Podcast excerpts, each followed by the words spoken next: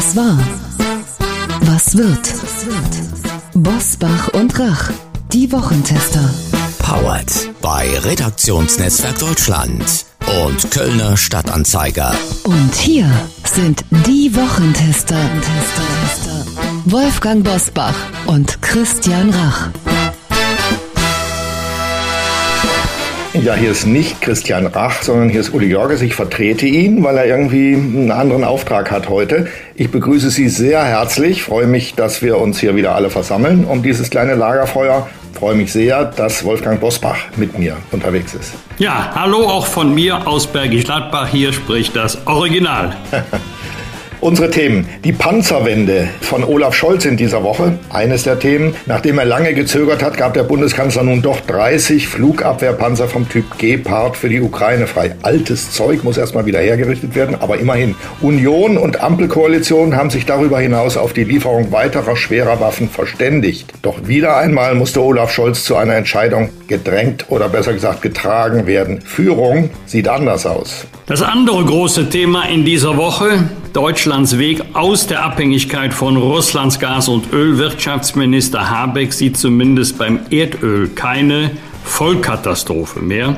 Doch mit dem Gasstopp für Polen und Bulgarien macht Russlands Präsident Putin immer mehr Druck. Wir sprechen heute darüber, was jeder einzelne von uns dagegen tun könnte. Was war, was wird heute mit diesen Themen und Gästen? Auf dem Prüfstand der Wochentester. Rubelerpressung. Hält Deutschland Putins Gasdrohung stand? Schröder-Problem. Gehört der Altkanzler auf die Sanktionsliste der Bundesregierung? Twitter-Kauf. Droht durch den Einstieg von Elon Musk mehr Freiheit für Fake News? Heute zu Gast bei den Wochentestern.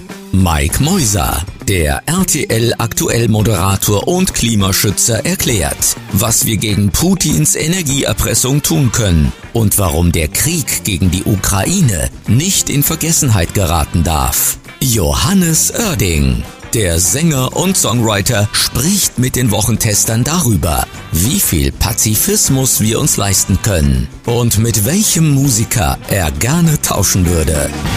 Und auch heute wieder mit dabei unser Redaktionsleiter Jochen Maas, der sich immer dann zu Wort meldet, wenn wir ein klares Urteil abgeben sollen. Hallo aus Köln zu den Wochentestern zurück aus unserer kurzen Osterpause. Und vielen Dank an dieser Stelle für die überwältigend große Teilnahme an unserem Gewinnspiel zum neuen Kochbuch von Christian Rach. Drei Gewinner mit persönlicher Widmung werden nun unter allen Teilnehmerinnen und Teilnehmern ausgelost und persönlich benachrichtigt. Wir werden sie in der kommenden Folge bekannt geben. Zum Auftakt dieser Folge hat sich Altkanzler und Gazprom-Lobbyist Gerhard Schröder mal wieder die Pool Position gesichert mit einem bemerkenswerten Interview in der New York Times, in dem er sich wiederholt nicht von Putin distanzieren wollte. SPD-Chefin Saskia Esken forderte ihn daraufhin nach fast 60 Jahren SPD-Mitgliedschaft zum Parteiaustritt auf und immer mehr Politikerinnen und Politiker fordern Sanktionen gegen Gerhard Schröder vom Entzug der Amtsausstattung, die im vergangenen vergangenen Jahr den Steuerzahler immerhin 407.000 Euro gekostet hat, bis hin zu Strafmaßnahmen und EU-Sanktionen. Frage an euch. Wir haben ja schon auch in diesem Podcast oft über Gerhard Schröder gesprochen und es gibt immer wieder noch eine neue Entwicklung. Ist das Maß bei Schröder jetzt voll? Und welche Maßnahmen sind richtig? Ich habe eine wechselhafte Beziehung zu Gerhard Schröder. Er hat zweimal versucht, mich beruflich zu erledigen. Danach haben wir uns wieder versöhnt. Er hat mich angerufen, hat über meine Texte geredet und so weiter. Ich bin jetzt der Meinung, dass wir Schröder in Ruhe lassen sollten. Dieses Schröder-Bashing, was ich im Moment erlebe, halte ich für eine Prügelknabenaktion all derjenigen, die selber in der Russlandpolitik hm, Anlass zur Selbstkritik hätten und auf ihn einprügeln, um davon abzulenken. Wir müssen unterscheiden bei Schröder zwischen persönlichem und politischem. Persönlich muss ich sagen, er ist mit Putin befreundet und zwar nicht nur politisch befreundet, sondern im persönlichsten Sinne. Vermutlich deshalb, weil die beiden ein gleiches Schicksal teilen, ein ähnliches Schicksal. Beide kommen aus armen Verhältnissen und nicht zu vergessen, Putin hat Schröder zwei Adoptivkinder besorgt. Der äh, kinderlose Kanzler konnte ja damals in Deutschland wegen seines Alters keine Adoptivkinder mehr finden. Das verbindet natürlich. Und er hat sich entschlossen, diese Freundschaft nicht aufzukündigen. Das muss man respektieren. Ich respektiere es jedenfalls und sage, es gibt nichts Unehrenhaftes, was Schröder mit Putin verbindet, also keine Frauengeschichten in Moskau, die irgendwie gefilmt worden wären und ihn erpressbar machen, auch keine unsauberen Geldgeschichten. Das Geld, das er verdient in den Aufsichtsgremien der Energiekonzerne, wandert auf der Tischplatte zu ihm rüber und nicht unter der Tischplatte. Ich finde, Schröder hat es schwer genug. Er ist sehr einsam geworden, viele Freunde verloren, viele Auszeichnungen verloren und er hat sich dennoch entschlossen, bei seinem Freund zu bleiben. Das ist der Freund seines Lebens und ich muss sagen, Freundschaft bewährt sich ja in solchen Situationen, muss sich bewähren. Sie ist bedingungslos. Ähm, wenn sie eine richtige Freundschaft ist. Und dann steht man auch zu einem Freund, wenn der einen schweren Fehler gemacht hat, ja sogar, wenn der zum Verbrecher geworden ist. So, das ist die persönliche Seite. Lasst ihn in Frieden. Und äh, die politische allerdings sehe ich anders. Ich äh, finde, dass man ihm die Positionen in den russischen Energiekonzernen nehmen sollte.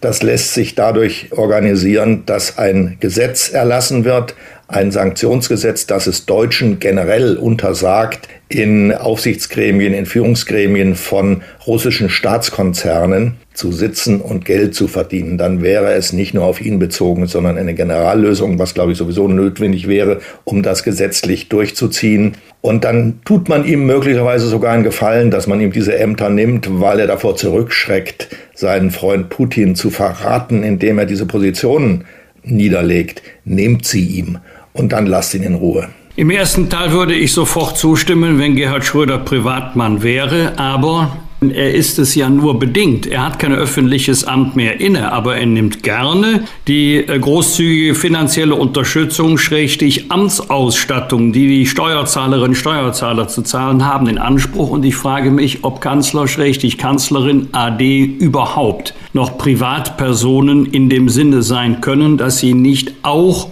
stellvertretend für den Staat sprechen und agieren, auch wenn sie nicht mehr im Amt sind. Sie werden immer zwangsweise mit ihren früheren Ämtern in Verbindung gebracht. Und äh, wenn es nachwirkende Verpflichtungen gibt aus dem Amt, und die gibt es. Gerade bei Bundespräsidenten, Kanzler, Kanzlerin gibt es immer jahrelange nachwirkende Verpflichtungen. Dann ist eine solche Amtsausstattung über 400.000 Euro pro Jahr noch vertretbar. Aber wer sich von russischen Staatskonzernen finanzieren lässt, der soll sich auch die Amtsausstattung von russischen Staatskonzernen finanzieren lassen. Warum soll das der deutsche Steuerzahler tun? Ansonsten kann ich mir übrigens vorstellen, wenn das Schröder-Bashing jetzt über Wochen und Monate fortgesetzt wird, dann kann sich auch die Waage wieder zu seinen Gunsten neigen, weil der eine oder andere denken wird, jetzt lass doch mal den armen Mann in Ruhe. In erster Linie ist es eine Hypothek für die SPD. Diese Hypothek wird aber nicht kleiner durch ein Parteiausschlussverfahren, denn dann wird die SPD über lange, lange Zeit hinweg Tag für Tag mit dieser Thematik, Problematik konfrontiert werden. Vielleicht ruft irgendjemand von der Parteiprominenz Gerhard Schröder zu, er soll jetzt mal sein Parteibuch freiwillig zurückgeben, um der SPD diese rechtliche Auseinandersetzung zu ersparen. Vielleicht schmeißt er auch hin, so wie er es an anderer Stelle auch schon getan hat. Aber ganz ehrlich, es gibt im Moment ganz, ganz andere, viel wichtigere, überlebenswichtigere Frage als die Frage, soll Gerhard Schröder SPD-Parteimitglied bleiben, ja oder nein. Damit soll sich die SPD alleine beschäftigen. Darf ich da noch einen Satz zu sagen, was die Amtsausstattung angeht? Das ist in der Tat eine Debatte wert. Ich würde aber nicht sagen, dass man diese Amtsausstattung den früheren Kanzlern ganz entzieht. Die sollen ruhig ähm, ein kleines Büro haben, aber nicht so einen großen Apparat, den sie heute haben. Angela Merkel hat heute neun Angestellte in ihrem Ex-Kanzlerinnenbüro. Neun und außerdem ja noch eine ordentliche Pension. Und trotz dieser neun Angestellten hören wir von ihr kein Wort zu ihrem Anteil an dem Russland-Desaster. Schröder war ja in den Jahren der Kanzlerschaft von Angela Merkel nur ein Aushängeschild für die russischen Energiekonzerne, während Merkel die Gaspipelines vorangetrieben und durchgesetzt hat in Europa, dann auch gegen die Sanktionspläne in den USA. Vor allem aber hat sie 2008 der Aufnahme der Ukraine in die NATO widersprochen. Und das ist ja rückblickend betrachtet ein schwerer Fehler gewesen, denn wäre das passiert, wäre die Ukraine in die NATO gekommen, hätte es 2014 nicht die Okkupation der Krim gegeben. äh, das Einsickern russischer Truppen in die Ostukraine und den Krieg heute schon mal gar nicht, denn gegen die NATO wäre Putin nicht angetreten. Ich will damit sagen, heute wird Schröder geprügelt, es wird über seine Amtsausstattung geredet, aber ich will nicht auf Merkel einprügeln, aber ich will schon sagen, dass wir als deutsche Öffentlichkeit einen Anspruch darauf haben, mal von ihr ein paar Sätze zu hören, wie sie das alles sieht und ihren Beitrag dazu. Ich kann das noch ergänzen, weil ich ja damals noch dabei war. Ich kann mich sehr gut daran erinnern, dass es auch in der Union äh, ganz unterschiedliche Stimmen zur Pipeline gab, zu Nord Stream 2. Da gab es Befürworter, an der Spitze natürlich die damalige Kanzlerin und Parteivorsitzende. Es gab aber auch viel Kritik, weil das ja damals schon umstritten war. Aber der äh, Fortbau hat sich eben fortgesetzt, nicht nur als singulär deutsches Projekt, sondern auch als europäisches Projekt. Das war jedenfalls die Begründung und ist völlig richtig. Selbst als 50-jähriges CDU-Mitglied käme ich nie auf die Idee zu sagen, Fehleinschätzungen, die gab es nur bei der politischen Konkurrenz. Das macht Sie ja so sympathisch, die, die lieber Herr Bosbach. ja. Aber ich kann mir schon vorstellen, dass diese gerade so bezeichneten Nachwirkungen ähm, aus dem Amt in den den ersten Jahren noch stärker sind. Sie lassen dann aber mit der Zeit nach. Deswegen ganz generell muss einmal die Frage erörtert werden, in welchem Umfang ist es wirklich noch angemessen und vor allen Dingen notwendig? Wie wird es auch in Anspruch genommen? Ich kann mich daran erinnern, dass wir dieselbe Debatte nach der Demission von Christian Wolf als Bundespräsident hatten. Man soll sie vielleicht nicht nur vor dem Hintergrund Gerhard Schröder führen, sondern einmal ganz generell. Sehr richtig. Vielen Dank für diesen differenzierten Klartext. Zum Auftakt weitere Top-Themen dieser Woche jetzt jetzt. Wie war die Woche?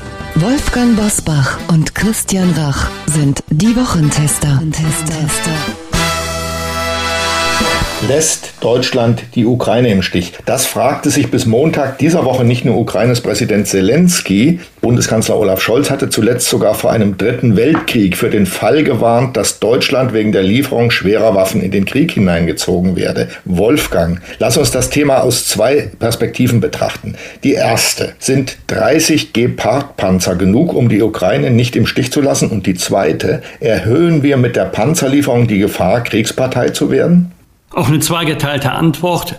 Alleine die Lieferung von 30 Gepard-Panzern würde den Krieg natürlich nicht zugunsten der Ukraine wenden können. Auch andere Staaten liefern ja. Und wir müssen der Ukraine das liefern, was sie zur Verteidigung ihres Landes braucht. Wir können die Ukraine bei ihrem Überlebenskampf nicht im Stich lassen. Aber ich habe Verständnis dafür, wenn der Bundeskanzler sagt, diese Entscheidungen dürfen wir nicht übers Knie brechen, die müssen wir uns sehr, sehr gut überlegen. Es geht im Übrigen nicht in Anführungszeichen nur um die Lieferung von schweren Waffen. Was nützt ein Panzer, wenn es keine Munition dafür gibt? Da muss man auch Soldaten haben, die gut ausgebildet sind. Das sind ja hochkomplizierte technische Geräte. Also äh, die Lieferung der Munition die Ausbildung derjenigen, äh, die diese schweren Geräte bedienen müssen. Das alles ist in einem Zusammenhang zu sehen. Das ist ein Paket. Und dass der Bundeskanzler keine Hauruck-Entscheidungen trifft, sondern Vor- und Nachteile abwägt, dafür habe ich Verständnis. Freue mich allerdings, dass dieser Abwägungsprozess jetzt zu Ende gekommen ist. Alleine, unterstreiche das Wort alleine, durch die Lieferung von Waffen wird man völkerrechtlich nicht zu einer Kriegspartei,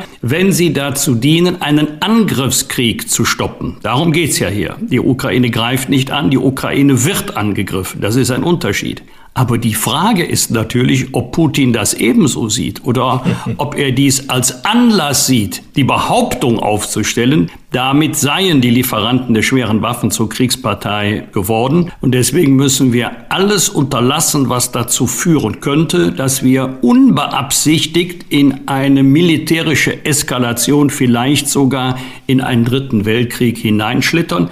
Im Übrigen kann ich sagen, jetzt bin ich 50 Jahre politisch unterwegs. Ich habe mir nicht vorstellen können vor wenigen Monaten, dass ausgewiesene Kriegsdienstverweigerer nach schweren Waffen rufen. Und äh, ich glaube, wenn die Union das, was jetzt gesagt wird, von einem halben Jahr gesagt wird, wär, äh, geworden wäre, dann wäre sie ausgepfiffen worden. Also die Realität kann grausam sein und dann kommen viele politische Gewissheiten, die man über Jahrzehnte hatte, ins Wanken. Ja, zu den ausgewiesenen Kriegsdienstverweigerern übrigens, lieber Wolfgang Bosbach, gehöre ich auch, aber ich bin schon lange keiner mehr. Also meinen Pazifismus habe ich schon drei, vier, fünf Jahre nach der Verweigerung damals an den Nagel gehängt als Irrtum, jedenfalls in der reinen Form. Ich will noch mal eins sagen zu den 30 Gepard-Panzern. Ich glaube nicht, dass die Wladimir Putin wahnsinnig aufgeregt haben. Ich warne auch davor, die nun mit Trommelwirbel zu feiern.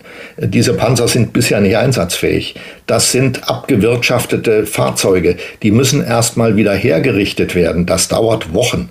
Und dann muss Personal daran ausgebildet werden. Das dauert vermutlich nochmal Wochen. Also ich weiß gar nicht, wann die Dinger endlich im Einsatz sind. Vielleicht ist der Krieg dann schon zu Ende. Jedenfalls ist äh, die Ostukraine dann vielleicht schon erobert. Und dagegen sollten sie eigentlich helfen. Also für mich ist das große Problem der deutschen Politik, dass sie immer zu spät kommt und immer zu wenig tut, dadurch nicht beseitigt. Das ist hm, nach meiner Wahrnehmung auch ein taktischer Schachzug des Kanzlers gewesen, um die immer größer werdenden Risse in der Koalition zu kitten. Manchmal habe ich den Eindruck, das könnte ganz schnell gehen, dass die Koalition zu Ende ist, je nachdem, wie der Krieg weitergeht. Denn wir wissen ja, dass sich die Probleme der Zeit die jeweils zu ihnen passenden Regierungen aussuchen. Und zu diesem Ukraine-Krieg mit der speziellen Frage, was, welche Position die drei Koalitionsparteien früher zu Russland hatten, da empfiehlt sich diese Ampelkoalition nicht besonders. Es gibt große Gegensätze zwischen Grün und Rot. Und auch die FDP ist eher auf der grünen Seite unterwegs als auf der roten der SPD. Also ich weiß nicht. Als Union würde ich mich mal anfangen, vorsichtig warm zu laufen. Russlands Präsident Wladimir Putin dreht Polen und Bulgarien als erste Länder den Gashahn zu, weil sie nicht in Rubel bezahlen wollen. So jedenfalls die offizielle Lesart. Die EU-Staaten lehnen das generell ab, so bislang auch Deutschland, obwohl wir ja wohl in der traditionellen Währung bezahlen, was dann bei der Bank in Rubel umformatiert wird. Uli Wirtschaftsminister Robert Habeck rechnet zumindest beim Erdöl in Falle eines Lieferstopps mit Zitat keiner Vollkatastrophe. Aber die Erdgasspeicher bei uns sind nur zu einem Drittel gefüllt. Sind wir jetzt erpressbar geworden? Ich glaube nicht. Ich habe diese ganze Dramatik, die Robert Habeck da aufgeboten hat, als über einen Gasstopp geredet wurde, und zwar einen sofortigen, um eben die russische Kriegsmaschine zu behindern diese ganze Dramatik, er hat ja von Armut geredet, von Massenarbeitslosigkeit, von sozialen Verwerfungen. Hallo, Armut, Massenarbeitslosigkeit. Es gibt jetzt mehrere Berechnungen von Fachleuten, die ausgewiesen haben, dass die Schrumpfung der deutschen Wirtschaft durch einen sofortigen Gasimportstopp sehr viel äh, geringer sind, als wir das annehmen. Also wir haben ja schon mal erwähnt, im Corona-Jahr 2020 ist die deutsche Wirtschaft um 4,9 Prozent geschrumpft. Die Bundesbank hat jetzt berechnet, dass beim sofortigen Gasimportstopp nur eine Schrumpfung um zwei Prozent zu befürchten wäre. Also das ist noch nicht mal die Hälfte dessen, was wir erlebt haben. Und können wir uns eigentlich an eine Wirtschaftskrise im Jahr 2020 erinnern? Die ist doch ziemlich gut abgefangen worden durch alles, was der Staat gemacht hat. Das ist doch fast an uns vorbeigegangen. Also eine Vollkatastrophe erwarte ich auch beim Gas nicht. Und ich finde eigentlich, nachdem Putin äh, die Gaslieferungen nach Polen und Bulgarien gestoppt hat, wäre jetzt der richtige Zeitpunkt, statt auf die Schlange zu starren in Moskau, die Sache zu beenden von unserer Seite aus. Also nicht die Angst zu scheuen, die Befürchtung, Putin könnte auch uns den Gashahn zudrehen. Nein, wir sollten ihm den Gashahn zudrehen, soll er auf seinem Zeug sitzen bleiben. Ich bin fest überzeugt, wir kommen gut über die Runden, auf jeden Fall bis zum Jahresende. Und bis zum Jahresende lassen wir uns ein paar Lösungen einfallen, dass wir auch im Winter die Industrie nicht gegen die Wand fahren. Frieren werden wir sowieso nicht, weil die deutschen Gesetze sehen vor, dass bei Gasengpässen zunächst mal die Haushalte versorgt werden und erst danach die Industrie. Und ich habe mich immer gefragt, wie kann dieses Land mit seiner ganz besonderen Geschichte in ein paar Jahren rechtfertigen, dass es für das Wohl seiner chemischen Industrie der Schlechterei in der Ukraine zugeschaut hat und die Gasimporte nicht beenden wollte, das ist für mich grauenhaft. Und diese kurze Sicht der Dinge regt mich auf. Also das regt mich auch bei Herrn Habeck auf. Die Grünen sind ja eigentlich in diesen Kriegsfragen auf dem Kiviv. Sie sind äh, schnell, sie denken im Prinzip richtig. Aber dieses Denken zu sagen, Da kommen Armut und Massenarbeitslosigkeit auf uns zu. Das teile ich überhaupt nicht. Ich glaube, das hat eine spezielle Habeck-Geschichte. Natürlich will ein grüner Wirtschaftsminister beweisen, dass er Wirtschaft kann. Und wenn er Finanzminister geworden wäre, hätte er den Beweis anstellen wollen, dass die Grünen auch mit Geld umgehen können. Das erklärt seine Psychologie. Aber diese Rechtfertigung, warum man nichts tut auf der Gasseite oder wenig tut, sagen wir mal so, das teile ich überhaupt nicht. Bist du denn sicher, dass Putin auf seinem Anführungszeichen Zeug sitzen bleibt und keine neue Abnehmer finden wird, sodass die Gelder nur aus einer anderen Himmelsrichtung kommen? Nein, er bräuchte ja funktionierende große Pipelines. Beispielsweise, das wird ja immer mal wieder gesagt, dann liefert er es eben nach China. Aber nach China gibt es eben nur eine ganz kleine Pipeline. Die ist viel zu klein, um da große Mengen hinzuliefern. Er würde sitzen bleiben. Der reichste Mensch der Welt, Elon Musk, kauft für 41 Milliarden Dollar den Kurznachrichtendienst Twitter. Er will Twitter, so sagt er, besser als jemals zuvor machen.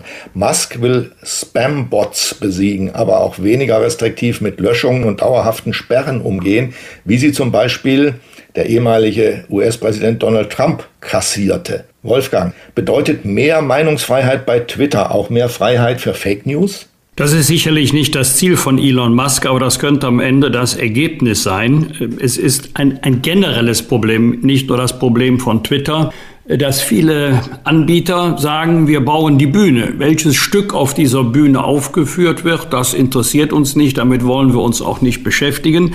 Und es ist schon ein Unterschied, ob es einen Meinungsstreit gibt, also ob unterschiedliche Ansichten miteinander ringen oder ob dort Hass Hetze und Fake News präsentiert werden. Also die Frage, bedeutet das mehr Freiheit? Möglicherweise ja, auch wenn Elon Musk das natürlich vehement bestreiten wird, dass das sein Ziel ist. Das glaube ich ihm gern, aber es kann das Ergebnis sein. Ja, ich bin nicht bei Twitter, weil ich mich nicht ständig mit Hass und Hetze auseinandersetzen will. Ich war noch nie dabei. Ich war auch nicht bei Facebook. Aus denselben Motiven. Man muss das auch nicht sein, finde ich. Und ich finde, dass die Politik einen großen Fehler macht, weil sie ständig unausgesprochen Werbung für diese Netzwerke betreibt, indem sie sich da bewegt. Ja. Euer Ehre, kurzer Zwischenruf an einen Journalisten. Ja. Ich sehe das regelmäßig im Fernsehen bei verschiedenen Formaten wollen wir mal sehen, was die Bevölkerung dazu sagt. Und was dann wird Netz irgendein Twitter-Account oder was Netz das Netz sagt, sagt als sei das repräsentativ für die ja. Bevölkerung. Ja, das ist zwar so, aber es ist Irrsinn. Und es ist besonders deshalb Irrsinn, weil das Fernsehen auch noch gezielt auf ein Konkurrenzmedium aufmerksam macht. Und die Menschen können ja ihre Zeit für Medien nur einmal ausgeben. Und wenn sie sich also bei Twitter, Facebook und sonst wo bewegen, können sie Herrn Plasberg nicht sehen. Also insofern alles sehr fragwürdig. Ich bin der Meinung, bin schon ganz erstaunt, dass das so glatt durchgeht. Ich bin fast glatt durchgeht. Ich bin der Meinung, dass ein einzelner Mensch, Elon Musk in diesem Fall, ein solches weltumspannendes Kommunikationssystem nicht besitzen darf. Das, äh, der will es auch noch von der Börse holen. Das heißt, wir haben nicht mal mehr sozusagen die flache Börsendemokratie von Hauptversammlungen. Dass es da also Gruppen von Aktionären gibt, die vielleicht mal anderer Meinung sein könnten, die gibt's dann nicht mehr. Es gilt die Meinung von Elon Musk. Und da ist, glaube ich, der Zeitpunkt gekommen, wird seit langem im amerikanischen Kongress diskutiert, dass solche riesigen Netzwerke aus kartellrechtlichen Gründen, der Konzentration von Macht über Kommunikation und Meinung, dass die zerschlagen werden müssen in mehrere kleinere Teile. Der Meinung bin ich nun erst recht. Und es ist interessant, dass wir ja im wirtschaftlichen Leben großen Wert darauf legen, dass sich keine Monopole bilden. Ja. Dagegen, dass wir gegen Oligopole antreten, für fairen Wettbewerb. Und ähm, das, was wir als Meinungsbildungsplattform oder Meinungsaustauschplattform betrachten, müsste uns eigentlich mindestens so wichtig sein wie bestimmte Güter. Sehr richtig. Ich sehe, wir sind da einer Meinung. Sind wir wahrscheinlich beide gleich entschiedener Meinung. Mickey Beisenherz macht auf der Basis von Hashtags eine ganze Sendung bei NTV, Hashtag Beisenherz. Da geht es quasi um einen Politik-Talk nur auf der Basis von äh, Hashtags aus den sozialen Netzwerken.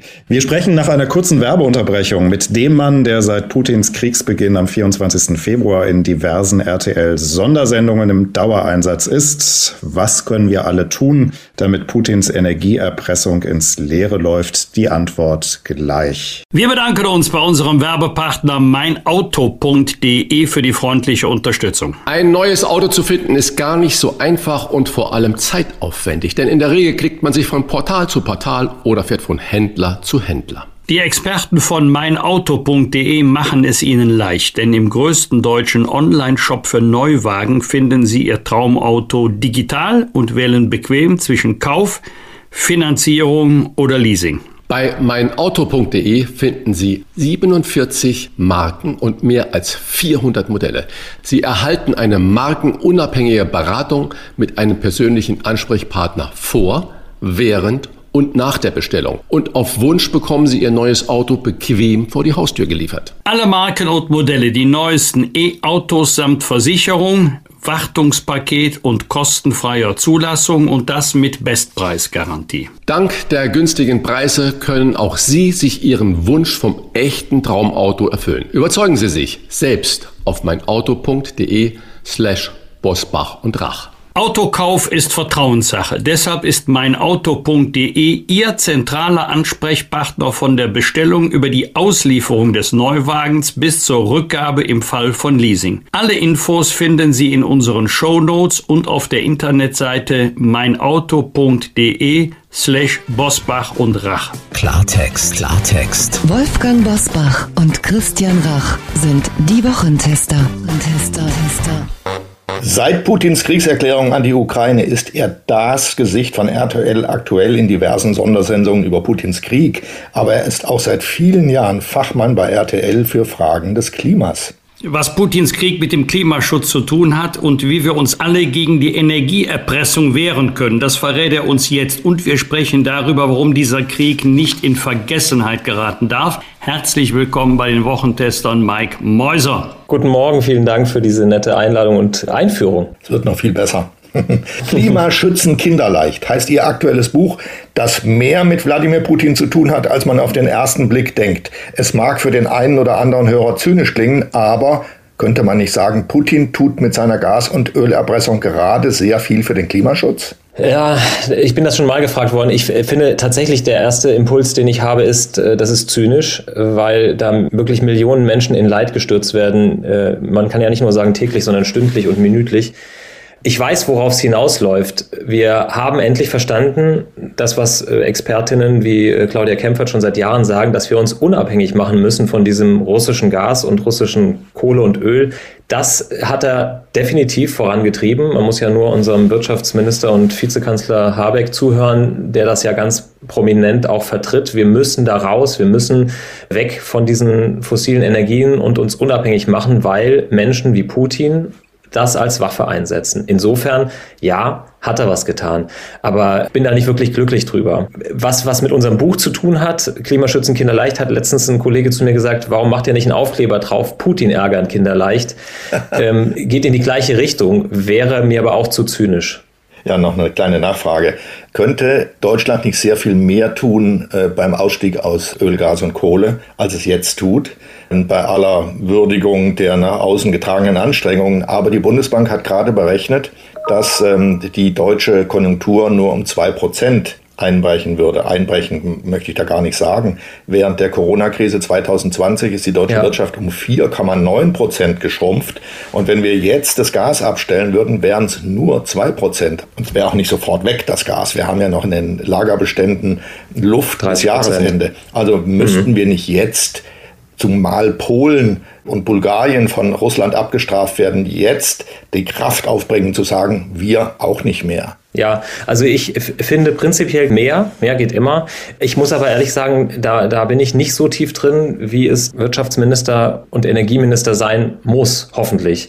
Ähm, das kann ich aber auch nicht beurteilen. Ich bin in diesen ganzen Hintergrundgesprächen nicht drin. Ich kenne Analysen ja von der Bundesbank, es gibt ja auch die Analysen vom Deutschen Institut äh, für Wirtschaftsforschung von Claudia Kempfert, die alle sagen, wir können das schaffen und äh, es ist stemmbar.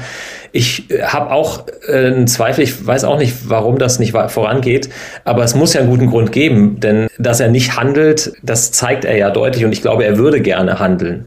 Insofern ja, also ich, das verstehe ich tatsächlich nicht, aber mir, mir fehlen da wahrscheinlich auch einfach viele Zugänge. Möglicherweise liegt es auch daran, dass er knapp eine Milliarde pro Tag bekommt für das, was aus Russland äh, geliefert wird. Das ist dass unglaublich, er doch ja wirtschaftlich zu einem jedenfalls erheblichen Teil äh, von diesen Geldzuflüssen abhängig ist.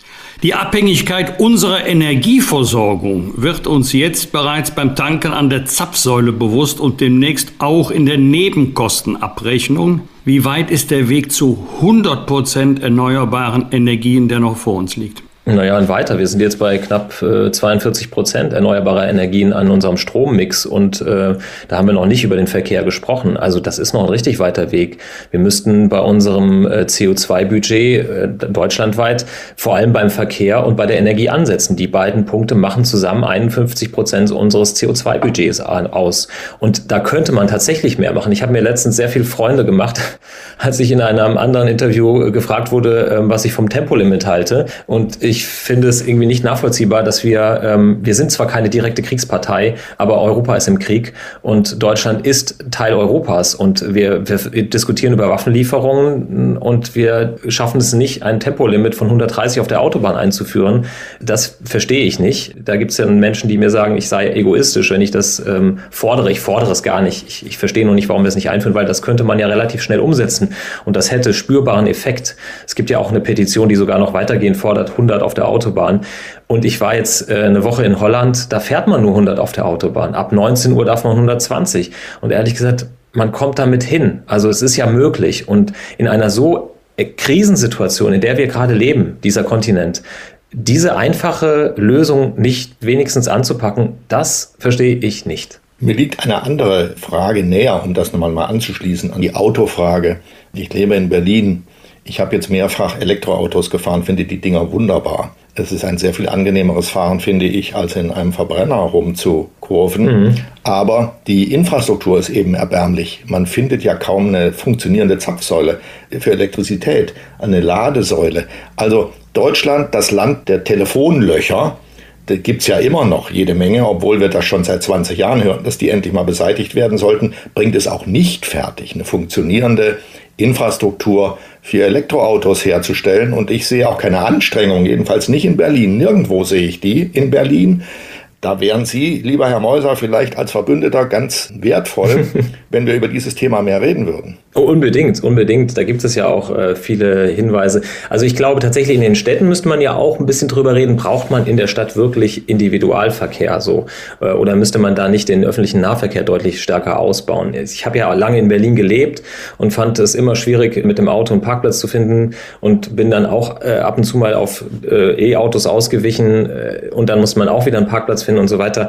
Also in meiner jetzigen Situation auf dem Land, in einer mittel, ja, kleineren Stadt zwischen Köln und Düsseldorf, Düsseldorf mit einer Solaranlage auf dem Dach und einer Zapfsäule sozusagen direkt am Haus, ist das was ganz anderes. Also da funktioniert das natürlich. Und ich kann auch sagen, auf die langen Strecken funktionieren. Wenn wir für unsere Klima-Update-Drehs nach Hamburg fahren oder so, versuchen wir immer so CO2-sparsam wie möglich unterwegs zu sein und nehmen dann oft auch mein E-Auto. Und das funktioniert ganz gut. In den Städten, ja, scheint tatsächlich ein Problem zu sein. Ist jetzt nicht ganz meine Lebenswelt, aber ähm, da würde ich ja fast vermuten, dass es doch einfacher ist, mit dem Ausbau der öffentlichen äh, Nahverkehrsmittel mehr zu erreichen. Das kommt ja auch nicht voran. Aber das ist eine Spezialität von Berlin. Reden wir nicht ja. über Berlin. Wenn Finanzminister Christian Lindner erneuerbare Energien heute als Freiheitsenergien bezeichnet, ist ja schon ein interessanter Begriff. Fantastisch. Musste es zu dieser Erkenntnis erst einen grausamen Krieg geben? Ich glaube nicht, aber ich glaube, sie, dieser grausame Krieg hat das befördert. Das war ja das, was wir auch am Anfang der Sendung besprochen haben. Ich hatte mit äh, Robert Habeck in einem Interview darüber gesprochen, als das Osterpaket kam und diese ersten großen Maßnahmen äh, angekündigt wurden, ob das jetzt nur wegen des Krieges passiert. Und dann hat er gesagt, nein, da gibt es schon seit den Koalitionsgesprächen langfristige Planungen und wir konnten es jetzt nur schneller machen. Ich glaube tatsächlich, ähm, dass das geholfen hat, so zynisch wie auch immer man das äh, empfinden mag und auch so sollte, ähm, dass wir endlich verstanden haben. Es ist so ein bisschen wie, wenn uns jemand mit, dem, mit der flachen Hand an den Hinterkopf haut und sagt, jetzt wach doch mal auf, guck doch mal, wo stehen wir denn? Denn wir wären ja viel weiter gewesen. Also ich habe letztens noch mit einem Experten in, vom Fraunhofer Institut gesprochen und der sagte auch, wir, wir hätten mit der Solarenergie schon viel weiter sein können, als wir es jetzt sind. Jetzt haben wir nicht nur das Klima zu schützen, sondern wir müssen uns auch von Putin befreien. Und so schlimm es ist, dieser Mann, der lässt es natürlich viel einfacher zu, sich auf einen Gegner zu fokussieren, als der unglaublich komplexe und in alle Lebensbereiche hinausstrahlende Klimawandel, den ich auch lieber als Klimakrise oder vielleicht sogar Klimakatastrophe bezeichnen möchte. Ja, wenn wir Zyniker wären, aber wir sind ja keine, würden wir sagen, danke Putin. Ja, der Mann hat ja das Gegenteil dessen hergestellt, was er eigentlich wollte, und zwar wohin man auch ja. schaut. Und in dieser Hinsicht auch. Er macht uns unabhängig von seinem Gas und seinem Öl. Mhm. Großartig. Viele Verbraucher sind skeptisch, weil sie das Gefühl haben, der Umstieg auf erneuerbare Energien, der wird teuer. Streicht man alle Fördergelder, sind zum Beispiel E-Autos wirkliche Luxus, Karossen eher Bestandteil von Dienstwagenflotten. Was ist an diesem Argument dran? Das sehe ich so nicht. Ich sehe immer mehr, auch hier auf dem Land, äh, Menschen, die kein Dienstwagenauto haben. Bei, bei Dienstwagen finde ich eher das Problem, sind die Hybridautos ein Problem. Denn die sind ganz oft äh, ja nur ein Feigenblatt. Da hat man einen Elektromotor, den man auch, äh, womit man dann auch noch den Otto- oder Dieselmotor mitschleppen muss, der Gewicht hat und der dann entsprechend äh, auch zu Buche fällt. Das finde ich dann eher das Problem. Also ich sehe das nicht so. Ich sehe, dass ganz viele Menschen interessiert an diese Technologie rangehen und so wie Herr Jorges das ja auch gesagt hat, es macht ja auch einfach viel mehr Spaß, mit den Dingern zu fahren. Und es wird die Zukunft sein. Wir werden äh, nicht mehr äh, auf lange Sicht mit äh, Otto- oder Dieselmotoren fahren. Immer wieder noch nebenbei, aber ich glaube, irgendwann wird das E-Auto sich durchsetzen, weil auch die Energieeffizienz eine viel größere ist. Also ich komme ja mit wesentlich weniger Energie viel weiter als bei den anderen. Also noch nicht mal den CO2-Ausstoß betrachten betrachtet. Also der Argumentation folgend hätte es die Fördergelder überhaupt nicht geben müssen. Ich habe ja gesagt, doch, streicht man doch, die doch. Fördergelder. Das war ja noch vor Putin, um den Kreis zu schließen. Also die Fördergelder braucht man schon. Es sind, das ist ja immer so. Wir sind doch, wir sind doch alle Menschen, die äh, Gewohntes äh, ungern aufgeben. Jeder hat ja so einen äh, Faulpelz in sich, der sagt so, ach nee, jetzt will ich nicht den Strom wechseln. Ach nee, jetzt will ich nicht die Bank wechseln. Auch mein Handy funktioniert doch eigentlich. Jetzt muss ich mir wieder alles neu einstellen. Jetzt haben sie ein Update gemacht. Jetzt muss ich mich da wieder komplett reinfuchsen. Und das ist ja so eine Überforderung unserer komplexen Welt. Und da ist es natürlich klar, dass man dreimal drüber nachdenkt, äh, kaufe ich mir jetzt diese neue Technologie, mit der ich noch überhaupt keine Ahnung habe und ich nicht weiß, äh, kriege ich da unterwegs auch genügend Strom. Da brauchte es, glaube ich, schon so einen Anreiz. Äh, wobei ich ähm, Wolfgang Bosbach beispringen muss.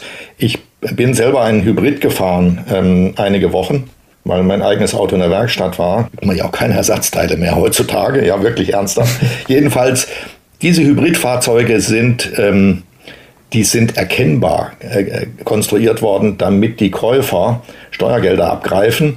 Denn die fahren mhm. ähm, 80 oder 90 Kilometer elektrisch und dann Ach, wieder mit Verbrennungsmotor, ja. wenn es ja. viel ist. Das ist zunächst mal, wenn man losfährt, dann, äh, man fährt elektrisch, das ist sehr angenehm, aber dann ist es gleich zu Ende. Man fährt wieder mit Verbrennungsmotor und die Verbrennungsmotoren sind kleiner, als sie wären, wenn das Auto kein Hybrid wäre. Richtig. Das heißt, das ist, das stinkt noch mehr, es macht mehr Abgas und äh, der Motor muss halt mehr schuften. Das ist ja. ein völlig krankes Konzept ja. und Gott lobt Aus beiden jetzt Welten die, das Schlechteste. Ja, das wird jetzt abgeknipst, die Förderung, finden Sie richtig, oder? Ja, das finde ich richtig. Es gibt ja auch äh, Kollegen von mir, die das recherchiert haben, dass äh, viele, die haben dann einen, äh, ein Stromkabel, das noch in Originalverpackung drin liegt, weil das nie benutzt wurde. Also das finde ich auch. Das ist, es gibt natürlich ähm, äh, Menschen, die, die für längere Strecken dann äh, das nicht schaffen anders, ähm, die dann sagen, wir fahren dann in der Stadt, aber zumindest elektrisch. Aber ehrlich gesagt, ähm, wir müssen eigentlich die Ladesäuleninfrastruktur ausbauen. Und wir wären ja auch ohne, ähm, muss man ihm jetzt leider zugutehalten, ohne äh, Elon Musk auch nicht so weit, wie wir heute wären. Ne? Also äh, der hat von Anfang an gesagt, wir, äh, wenn, wenn es keine Ladesäuleninfrastruktur gibt, gibt, dann äh, liefere ich die mit meinen Autos mit aus. Und die deutschen Hersteller haben immer gesagt, na ja, erstmal müssen die Ladesäulen kommen. Dann können wir unsere Autos produzieren. Und dann haben die anderen gesagt, naja, wir warten erstmal darauf, dass genügend Autos da sind, sonst lohnt sich ja nicht die Ladesäulen. Das ist dieses Hunde-Ei-Prinzip. Und da braucht es dann jemanden, der sagt, ja, nee, so können wir nicht weitermachen, wir müssen jetzt einfach mal anfangen. Wir beschreiben das alles sehr konkret, das gefällt mir sehr gut. Ich habe den Hybrid gefahren, ich habe das, das Ladekabel aus der Verpackung rausgeholt und mehrfach versucht, das Ding aufzuladen. Das ist mir kein einziges Mal gelungen. Weil Sie haben es zumindest versucht. Ich habe es mehrfach versucht, weil ich wollte ja mehr als nur maximal 80 Kilometer damit fahren. Es ist ja. mir deshalb nicht gelungen, weil die Bezahlsysteme an den Zapfsäulen ganz unterschiedlich sind. Da blickt man gar nicht durch. Und ja. dann sind diejenigen, die man verstehen würde, auch noch kaputt. Also schrecklich. Da muss durchgreifend was passieren. Und das würde ja auch prima Arbeitsplätze schaffen. Das verstehe ich auch nicht. Warum dann nicht irgendwie jemand sagt, hey, wir sind jetzt auf diesem Weg, äh, das ist doch ein super Modell. Da kann ich mich ja verwirklichen und da kann ich richtig Geld verdienen. Lieber Herr Mosser, Sie leben mit Ihrer Frau und drei Kindern im Schul- und Kindergartenalter seit einigen Jahren klimabewusst. Müssen Sie eigentlich mhm. auf irgendetwas verzichten? Ja, ich finde dieses Wort Verzicht immer so doof. Das klingt immer so, äh, als wenn man sich kasteit. Dann denkt man immer an die Mönche im Kloster, die sich vielleicht noch irgendwie den Rücken bearbeiten mit spitzen Gegenständen. Das ist es ja gar nicht. Es ist ja einfach der Versuch, ähm, äh, das Wissen, was man hat, was auf, der, auf dem Tisch liegt, nämlich, äh, dass wir so nicht weitermachen können, weil unsere Kinder sonst eine Welt erben, die man übrigens jetzt gerade heute schon sehen kann, wenn man nach Indien schaut. Die werden heute wahrscheinlich Temperaturen von bis zu 50 Grad bekommen. Das muss man sich mal vorstellen. Und dann hat man eben nur noch das, äh, die Möglichkeit, dass man genug Geld hat, um sich eben Kühlung kaufen zu können. Oder man äh, stirbt tatsächlich, wenn man Kreislaufprobleme hat oder älter geworden ist, an dieser Hitze. Und das ist ja was, was kommen wird. Also wenn man diese ganzen Fakten kennt, dann hat man nur zwei Möglichkeiten. Man kann sagen, ja, weiß ich, ist mir aber egal, also ignorieren. Oder ja, äh, verstehe ich, ich muss was ändern. Und wir haben halt einfach für uns beschlossen, wir müssen was ändern. Dann muss das aber so funktionieren, dass man eben nicht über Verzicht redet, sondern über Spaß. Darüber, dass man sagt, ich möchte äh, mein Leben anders gestalten und das muss aber reinpassen. Meine Frau arbeitet ja auch 100 Prozent, ich auch. Ähm, wir haben beide sehr stressige Jobs und drei Kinder. Das muss alles nebenbei funktionieren. Deswegen haben wir uns äh, auch dann entschieden, dieses Buch zu schreiben, weil wir versuchen, möglichst viele Menschen mitzunehmen und denen Mut zu machen, zu zeigen, hey, wenn ihr mit kleinen Sachen anfangt, und dann aber nicht aufhört, sondern stetig weitermacht, dann kommen wir alle als Gesellschaft in eine Welle rein, die wir dringend brauchen.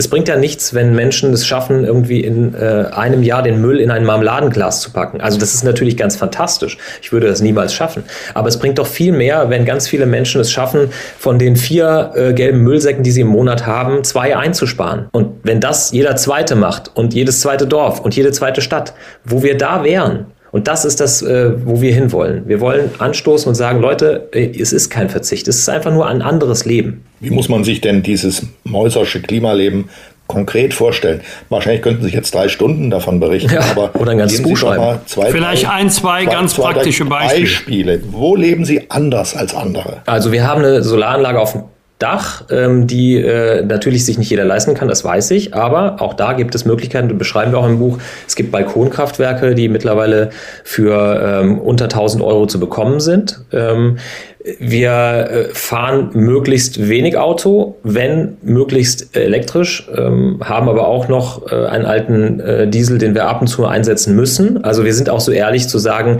ähm, es geht nicht immer alles, was man möchte, sondern ähm, der der Anspruch zählt, etwas zu verändern.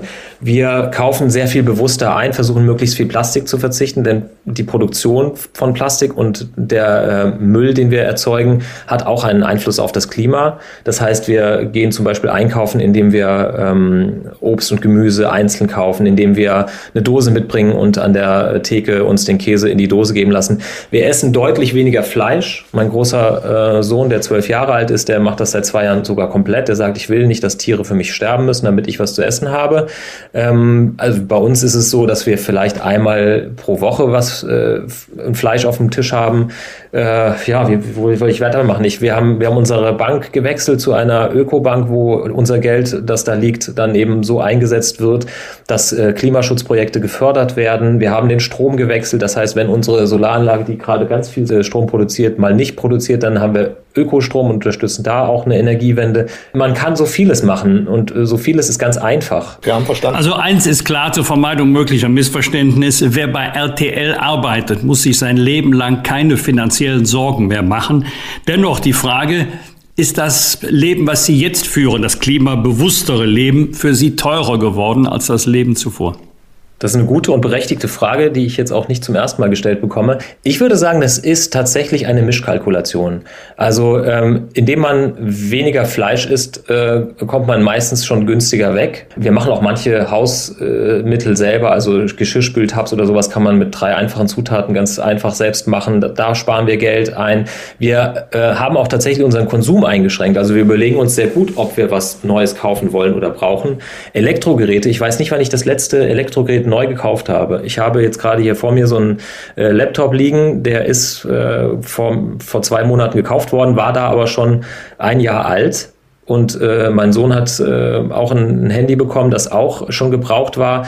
Also das ist dann alles ja auch sehr viel günstiger und trotzdem gut. Darf ich mal ein Beispiel dazugeben? Ich lebe mit meiner Frau alleine. Das ist schon eine Riesenänderung im Leben, wenn man nur das einkauft an Lebensmitteln, was man auch verzehrt. Und nicht wegschmeißt. Exakt, das war früher ganz anders. Früher haben wir über den Daumen gepeilt Mengen eingekauft, die dann, was sage ich mal, zu einem Viertel oder zu einem Drittel weggeworfen worden sind. Das passiert ja. heute nicht mehr. Und man merkt auf einmal, dass man in diesem Leben, ähm, selbst wenn man relativ teure Sachen kauft, billiger davon kommt, weil man ja. weniger kauft. Das ist ein Riesenunterschied. Total. Jetzt äh, geben Sie uns doch mal bitte, äh, lieber Herr Mauser, einen ganz handfesten Tipp, mit dem jeder, der zuhört, starten kann. Was sollte der erste Schritt für Neuklimaschützer sein? Oh, das ist immer so schwer zu sagen, weil das ja immer auf die Situation ankommt.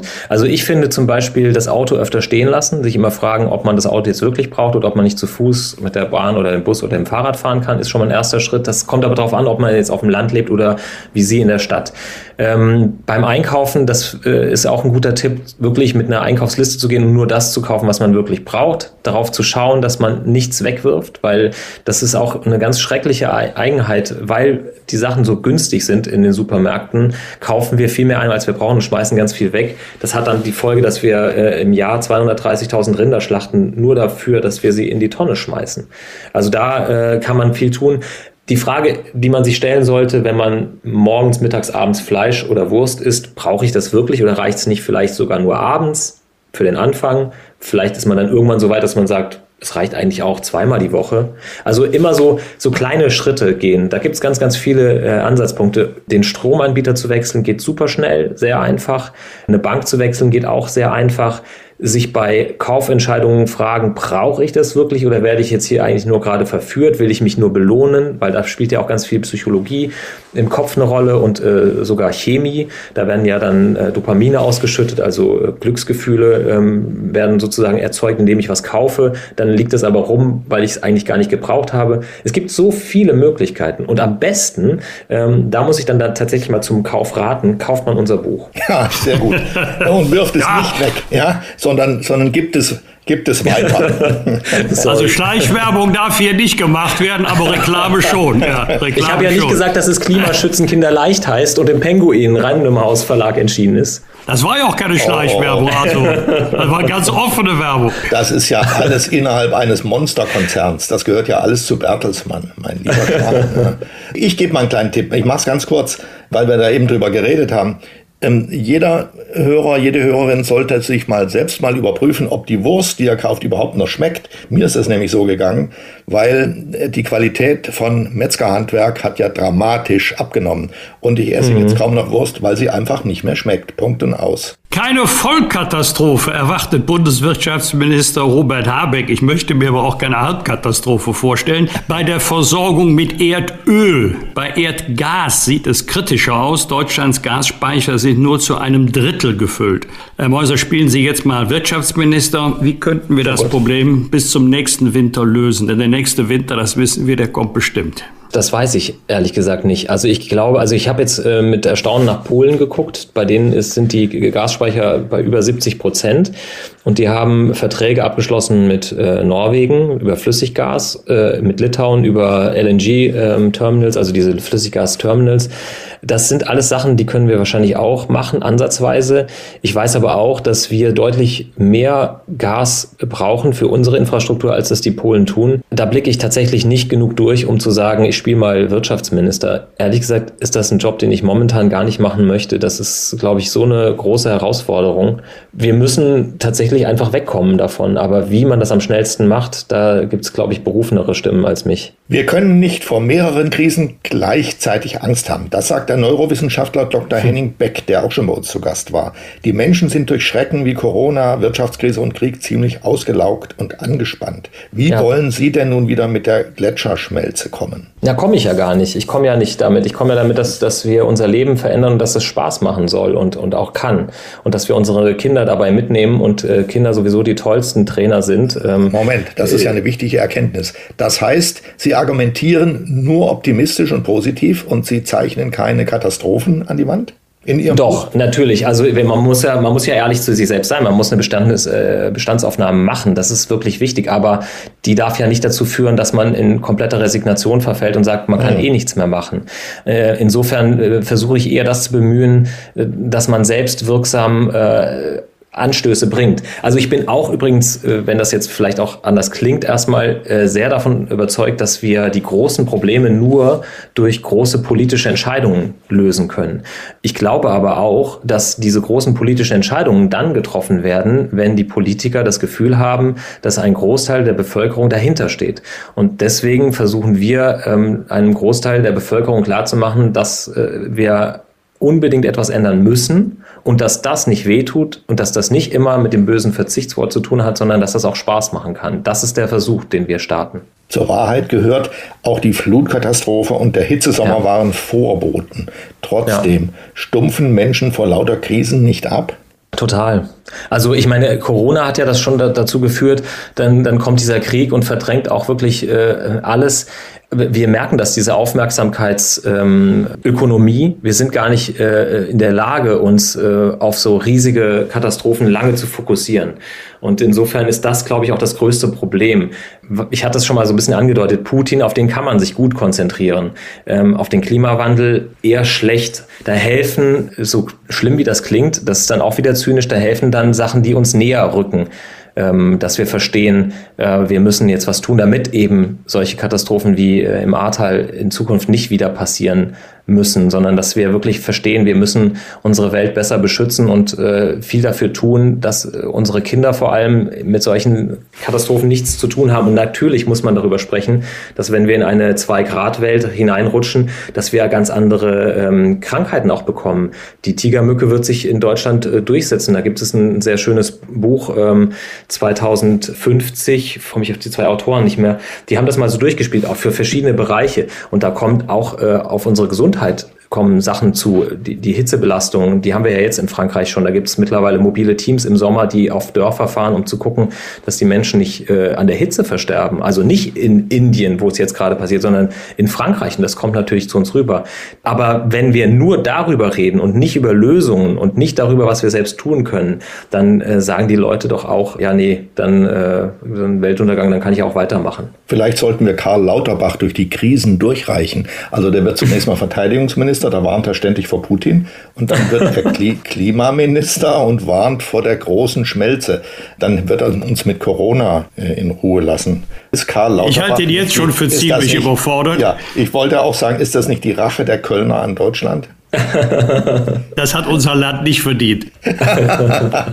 Nick Reimer und Reimers, Thorald richtig. Staud. Danke, richtig, ja, genau. Ja, das sind die beiden äh, Autoren des Buches. Ein sehr, sehr ähm, gutes Buch. Auch das würde ich sehr gerne empfehlen. Auch nachzuhören noch in einer Folge unseres Podcasts. Herrn Staud hatten wir schon zu Gast. Thoralf Staud war einer unserer Gäste, genau. Das habe ich auch gehört. Beim Ukraine-Krieg erleben wir etwas Ähnliches auch in den Medien. In den Wochen nach dem 24. Mhm. Februar wurden auch bei RTL und NTV stundenlange Sondersendungen ausgestrahlt.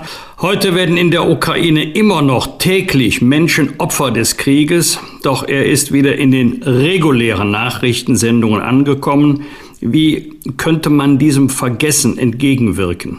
oder diesem Relativieren, weil plötzlich andere Themen scheinbar wichtiger sind als der Krieg in der Ukraine? Ich weiß nicht. Ähm, ich glaube, das ist kein Vergessen, sondern auch das ist, glaube ich, recht menschlich ein Gewöhnen. So schlimm wie das ist, es sind die Bilder, die wir sehen und wir zeigen nicht alle Bilder, die wir sehen. Äh, unsere Zuschauer kriegen schon nicht die schlimmsten Bilder zu sehen, weil das möchte man auch niemandem zumuten. Das ist schon für die Kollegen schlimm genug. Ich glaube tatsächlich, dass nach äh, zwei Monaten Krieg so eine Gewöhnung eingesetzt hat. Am Anfang ist das natürlich wie so ein Urknall. Ähm, alle gucken gespannt wie, die, wie das Kaninchen auf die Schlange und können es nicht fassen, dass Putin tatsächlich losmarschiert ist. Dass er tatsächlich äh, eine mehr als 70 Jahre alte Ordnung einfach hinwegfegt, in Europa einen Krieg entfacht. Und das ist natürlich was, was etwas mit einem macht. Dann guckt man das dem zu und sieht das Leiden und sieht die vielen Millionen Einzelschicksale und wir versuchen die ja auch immer zu transportieren. Und dann setzt aber trotzdem so eine Gewöhnung ein. Ich kann von mir selbst auch sprechen. Ich habe an den, an den ersten Wochen fiel es mir schwer, den, den Zuschauer mit einem guten Abend in unsere Nachrichten einzuladen, weil es sich nicht anfühlte wie ein guter Abend. Und irgendwann denkt man darüber nach, ja, aber es ist ja diese Vielseitigkeit der Welt, die Gleichzeitigkeit, die entscheidend ist. An diesem Abend kann ein, ein junges Paar ein Kind bekommen haben und für die ist es natürlich ein guter Abend, trotz des Krieges in der Ukraine. Und dann äh, nimmt so eine, so eine Gewöhnung irgendwie äh, von uns allen Begriff, weil wir ja auch irgendwann Kriegs Ermüdungserscheinungen haben. Das ändert natürlich überhaupt nichts an der Dramatik äh, in der Ukraine vor Ort, an, an dem furchtbar zynischen, machtpolitischen Menschen in Moskau. Nur wir können den Krieg ja auch nicht beenden, indem wir äh, weiter rund um die Uhr die Schrecken zeigen. Es gibt ja noch einen Effekt nebenher, den ich mir gar nicht erklären kann. Es gibt ja sehr viele Menschen, sehr viel mehr als man vermuten kann, die sagen, ich bin auf der Seite von Russland. Ganz egal, was da passiert. Ich bin auf der Seite von Russland. Putin hat mhm. recht. Naja, gut, das ist ein anderes Thema. Lieber Herr Meuser, Ihre Kinder können den Papa fast jeden Tag im Fernsehen verfolgen, wie er in RTL aktuell über die Gräuel von Putin berichtet. Schauen die Kinder Ihre Sondersendung? Und wie haben Sie den Kindern zu Hause den Krieg erklärt? Sie schauen die Sendung, also Sie haben die Sondersendung nicht geschaut? Ich habe meine Frau ähm, auch immer gebeten, dass, dass sie das ähm, nicht anmacht, aber wir schauen sowieso relativ wenig fern. Trotzdem kriegen die das natürlich mit. Die, äh, die kriegen ja auch dann die Kinder ähm, in, in die Kita und in die Schule, die ähm, nicht ihre Sprache sprechen und so weiter. Und äh, gerade mit den Größeren, mein äh, Großer ist jetzt zwölf, der Mittlere ist neun, die sind natürlich sehr interessiert und die wollen natürlich wissen, warum macht er das?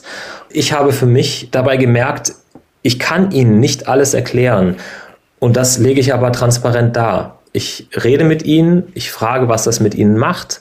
Ich frage nach Ängsten und Sorgen und versuche mit Ihnen ganz offen darüber zu sprechen, sage Ihnen auch, dass ich das nicht fassen kann und ähm, dass wir das einfach ganz lange nicht hatten, dass selbst Oma und Opa das nicht erlebt haben. Aber ja, wie, wie erklärt man das? Ich glaube, man muss einfach reden und ähm, viel zuhören vor allem und viel aufnehmen von dem, was in den Köpfen herumgeht. Und wenn dann der Kleine kommt und sagt, ähm, ich brauche eine Maske, äh, die muss äh, oben gelb und unten blau sein, weil wir das in der Schule jetzt so anziehen möchten, dann setzt man sich hin und malt das mit ihm und fragt, was das mit ihm macht. An einer Frage kommen Sie ja nicht vorbei, auch wenn das alles schwierig ist, zugegeben. Wenn die Kinder fragen, warum macht der Putin das? Was Tja. antworten Sie denn dann? Weil er die Ukraine schlucken will? Und was sagen Sie da verständlich? Ich habe versucht, Ihnen zu erklären, dass er ähm, versucht, äh, mehr Macht zu haben. Also dass er, dass er mehr, mehr will, als er jetzt hat. Und das ist was, was Kinder schon verstehen. Also das kriegen sie ja auch in, in der Kita mit, dass äh, man mehr haben will. Und ich habe ihnen auch gesagt, es ist aber ähm, nicht in Ordnung, weil die anderen wollen nichts abgeben. Und äh, statt dass man sich hinsetzt und darüber redet äh, und den Streit schlichtet, es gibt halt keinen Erzieher oder keinen Lehrer, der von oben auf die Streitenden einwirken kann. Habe versucht, das in so ein Bild zu kleiden. Ob es gelungen ist, weiß man nicht. Also ich, ich habe zumindest das Gefühl, dass meine Kinder nicht äh, panisch durch die Gegend laufen, ähm, weil Papa ihnen das nicht erklären konnte. Aber klar machen die sich Sorgen. Und ehrlich gesagt war mein Impuls, ich war direkt in diesem, an diesem ersten Wochenende, wo wir dann fünf Stunden durchgesendet haben und wo dann in einer Redaktion ja auch so ein ähm, Geist entsteht, alle ziehen an einem Strang, es ist wahnsinnig äh, viel Adrenalin im Spiel und so. Und man ist ja auch sozusagen, nein, das klingt immer so blöd, aber so ein bisschen angetan davon, dass man äh, so viel schaffen kann als äh, Gemeinschaft, als Redaktionsgemeinschaft, dass wir das jetzt alles schaffen, dass wir fünf Stunden am Stück durchsenden. Und dann ist man in so einem Flow drin und dann kommt auf einmal die Nachricht, Putin hat seine Atomstreitkräfte in Alarmbereitschaft versetzt und man sitzt da und guckt raus und guckt auf den Rhein und auf den Dom und denkt, scheiße, ich will meine Kinder sehen. Also das ist eine ganz schlimme Zeit gewesen. Ich habe das, das Glück, dass ich diesen Job schon sehr, sehr lange mache und dass ich dann immer so einen Mantel anhabe, der sehr dicht ist aber der hat immer diese kleinen Stellen. Es gab noch eine andere Stelle, wo ich auch gescheitert bin, professionell, in dem äh, das Ablassen. Das war, als ein Vater seine Tochter, die so alt war wie meine Tochter, und seine Frau verabschiedet hat, unter Tränen sie in den Bus gesteckt hat und die dann geflüchtet sind und er in den Krieg gezogen ist. Das sind so Sachen, damit muss man erstmal klarkommen. Sie haben eben einen Satz so by the way gesagt, der eigentlich aufregend ist. Da sagt der Fernsehmann Mike Mäuser, wir schauen sowieso wenig Fernsehen. Das finde ich ja aufregend. Das heißt, sie schauen nicht mal, sie schauen nicht mal RTL. Sie haben dann vermutlich auch nicht die Passion geschaut, dieses Osterspektakel, ähm, das ich für das schrecklichste Stück Fernsehen halte, was ich je gesehen habe. Aber RTL ist sehr stolz darauf. Ich will aber jetzt da nicht in diese Richtung stochern. Warum schauen Sie so wenig Fernsehen? Weil ähm, es Studien gibt darüber, dass Medienkonsum bei Kindern eingeschränkt sein muss. Ganz einfach. Und weil ich bei jeder Untersuchung äh, für meine Kinder gefragt werde, wie viele Minuten schauen ihre Kinder fern oder schauen Film oder nutzen ein iPad oder dürfen was spielen. Äh, und ich jedes Mal äh, mit Erstaunen, also be beziehungsweise erstaunte Ärzte vor mir habe, die sagen so, wirklich so wenig oder sagen sie das jetzt nur? Und ich einfach davon ausgehe, dass meine Kinder andere Sachen machen sollten. Also ich bin wahnsinnig froh und stolz, dass meine ähm, Söhne unglaublich gerne lesen. Und das machen sie natürlich, weil wir das andere einschränken, ist doch klar. Es ist doch viel einfacher, Fernsehen zu schauen. Ja. Und es ist auch viel aufregender und einfacher, Computer zu spielen. Ja, sehr wichtig. Ähm, aber wenn man, ich, man muss ja, also das ist wieder das gleiche Problem. Man kann die, die Sachen ignorieren die man sieht, oder man kann sie versuchen zu beeinflussen. Und das zu beeinflussen ist für mich der Weg, durch dieses Leben zu gehen.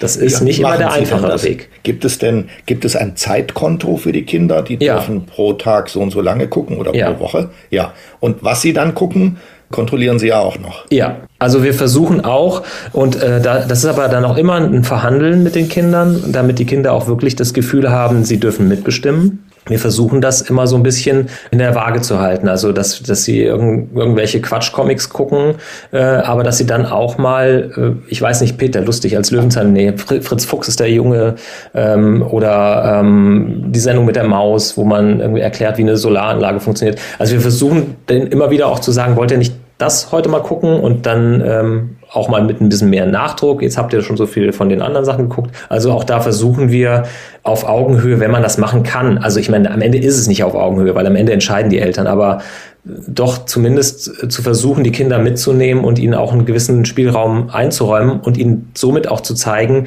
dass das sinnvoll ist und nicht nur, weil Papa sagt oder weil Mama sagt, dass das so gemacht werden muss. Was hat Klimaschutz mit Putins Krieg zu tun und wie können wir dem Kreml-Diktator alle zumindest ein bisschen gegen das Schienbein treten? Das hat uns RTL-Nachrichtenmoderator Mike Mäuser erklärt. Und ähm, ich darf Ihnen auch verraten, was die Kinder von Mike Mäuser lesen, nämlich sein aktuelles Buch Klimaschützen kinderleicht mit vielen praktischen Tipps. Wir bedanken uns für das Gespräch, Herr Mäuser. Und ich habe zu danken. Fragen und Anregungen Anregungen für Bosbach und Rach? Kontakt at diewochentester.de wir bedanken uns bei unserem Werbepartner Novafon für die freundliche Unterstützung. Viele von Ihnen kennen das. Die Getränkekiste unglücklich angehoben, nachts abgeknickt auf dem Kissen gelegen, mit den Zähnen geknirscht oder zu lange vorm Bildschirm gesessen. Und schon machen sich unangenehme Schmerzen breit. In solchen Fällen, aber auch bei Krankheitssymptomen wie Muskel- und Gelenkerkrankungen kann Novafon mittels lokaler Vibrationstherapie sanft und tiefenwirksam Schmerzen lindern und Verspannung lösen. Novafon ist ein geprüftes Medizinprodukt, made in Germany dessen Wirksamkeit klinisch bewiesen ist.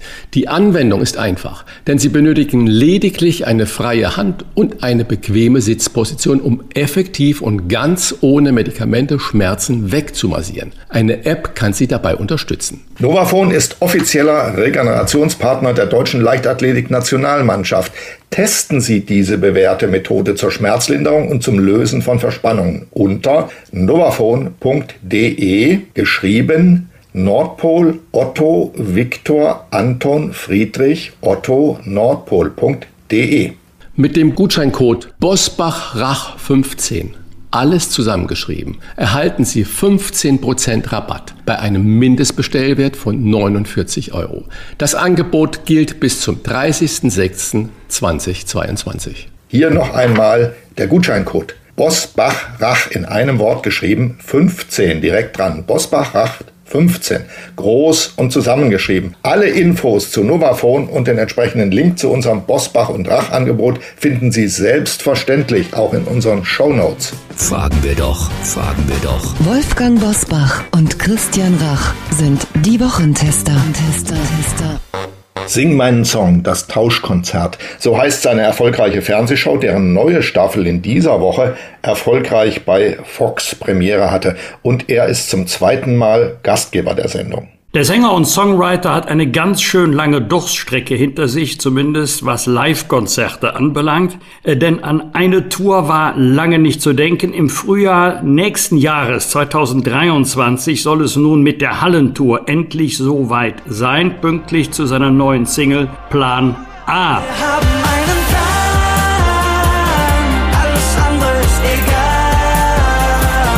Wir wollen mit ihm heute über das Comeback vor Publikum sprechen und über Putins Krieg in der Ukraine und wie weit man mit Pazifismus gegen Diktatoren ankommen kann. Herzlich willkommen bei den Wochentestern Johannes Oerding. Hallo zusammen, danke für die Einladung. Stell dir vor, es ist Krieg und wir gehen alle nicht hin, auch wenn die Welt dir jeden Tag eine neue Einladung schickt. Diese Zeilen sind ein wenig abgeändert, 300 Jahre alt, man glaubt es kaum, stammen aus einem Gedichtband und werden seit den 80er Jahren von der Friedensbewegung aufgegriffen.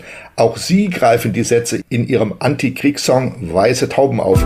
Stell dir vor, es ist Krieg und wir gehen alle nicht hin. Auch wenn die Welt dir jeden Tag eine neue Einladung schickt. Wie schwer fällt es Ihnen in diesen Tagen, Pazifismus mit Panzerlieferungen zu verbinden? Also erstmal finde ich es natürlich tragisch, dass dieser Song, der schon ein paar Jahre alt ist, äh, jetzt so an Gewicht bekommen hat und wieder aktuell ist. Das merkt man auch an den Reaktionen. Ich habe genau diese Zeilen dann äh, in der ersten Kriegswoche gepostet in den sozialen Netzwerken und die Reaktion war, glaube ich, so groß wie auf noch keinem anderen Post und da habe ich schon gemerkt, oh, das scheint nicht nur mich zu betreffen, sondern wirklich die ganze Welt. Und ja, wenn man so drüber nachdenkt, als Künstler schreibt man diese Songs, um Mut zu machen, um sich selber Mut zu machen, aber um auch immer ans Positive zu glauben. Und äh, das fällt mir natürlich in diesen Tagen äh, ziemlich schwer, wenn ich so die Entwicklung sehe. Wie ist denn Ihre Haltung jetzt gegenüber der Bewaffnung der Ukraine? Sagen Sie, ich hätte gerne einen pazifistischen Weg gewiesen, aber kann ich nicht. Und deshalb bin ich dafür, dass sich die Angegriffenen verteidigen dürfen.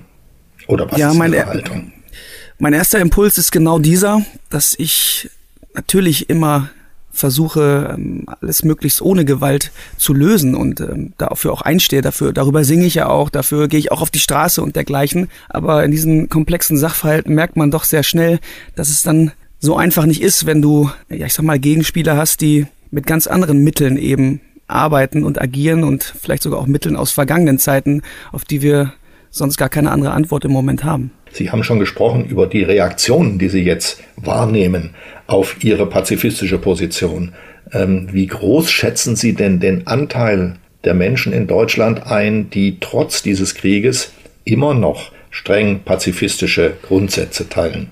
Ach, schwierige Frage. Wenn ich in meinem persönlichen Umfeld gucke, dann ähm, wandelt sich da leider Gottes etwas. Also Leute, die immer sehr liberal, sehr pazifistisch auch diskutiert haben, neigen mittlerweile auch zu, zu diesen Ideen und sagen, ey, wir haben einfach keine andere Wahl. Und wenn ich so mich selber betrachte, dann sehe ich es ja auch ähnlich. Ich glaube, dass der Anteil einfach von Tag zu Tag, von Woche zu Woche wächst, der sagt, wir kommen nicht drum rum, wir müssen jetzt um eben nicht nur symbolisch, ich sag mal, ein Zeichen zu setzen, sondern auch aktiv, dass dieser Anteil einfach wirklich wächst und ähm, ich kann mich da eigentlich nur anschließen im Moment. Früher hat man oft argumentiert, was Pazifismus angeht. Na gut, dann wird halt eben ein Land besetzt. Das war so die, die Draufsicht von ganz weit oben. Und dann wird dann ziviler Widerstand geleistet. Dann wird man dem Okkupator schon zeigen, dass nichts mehr funktioniert.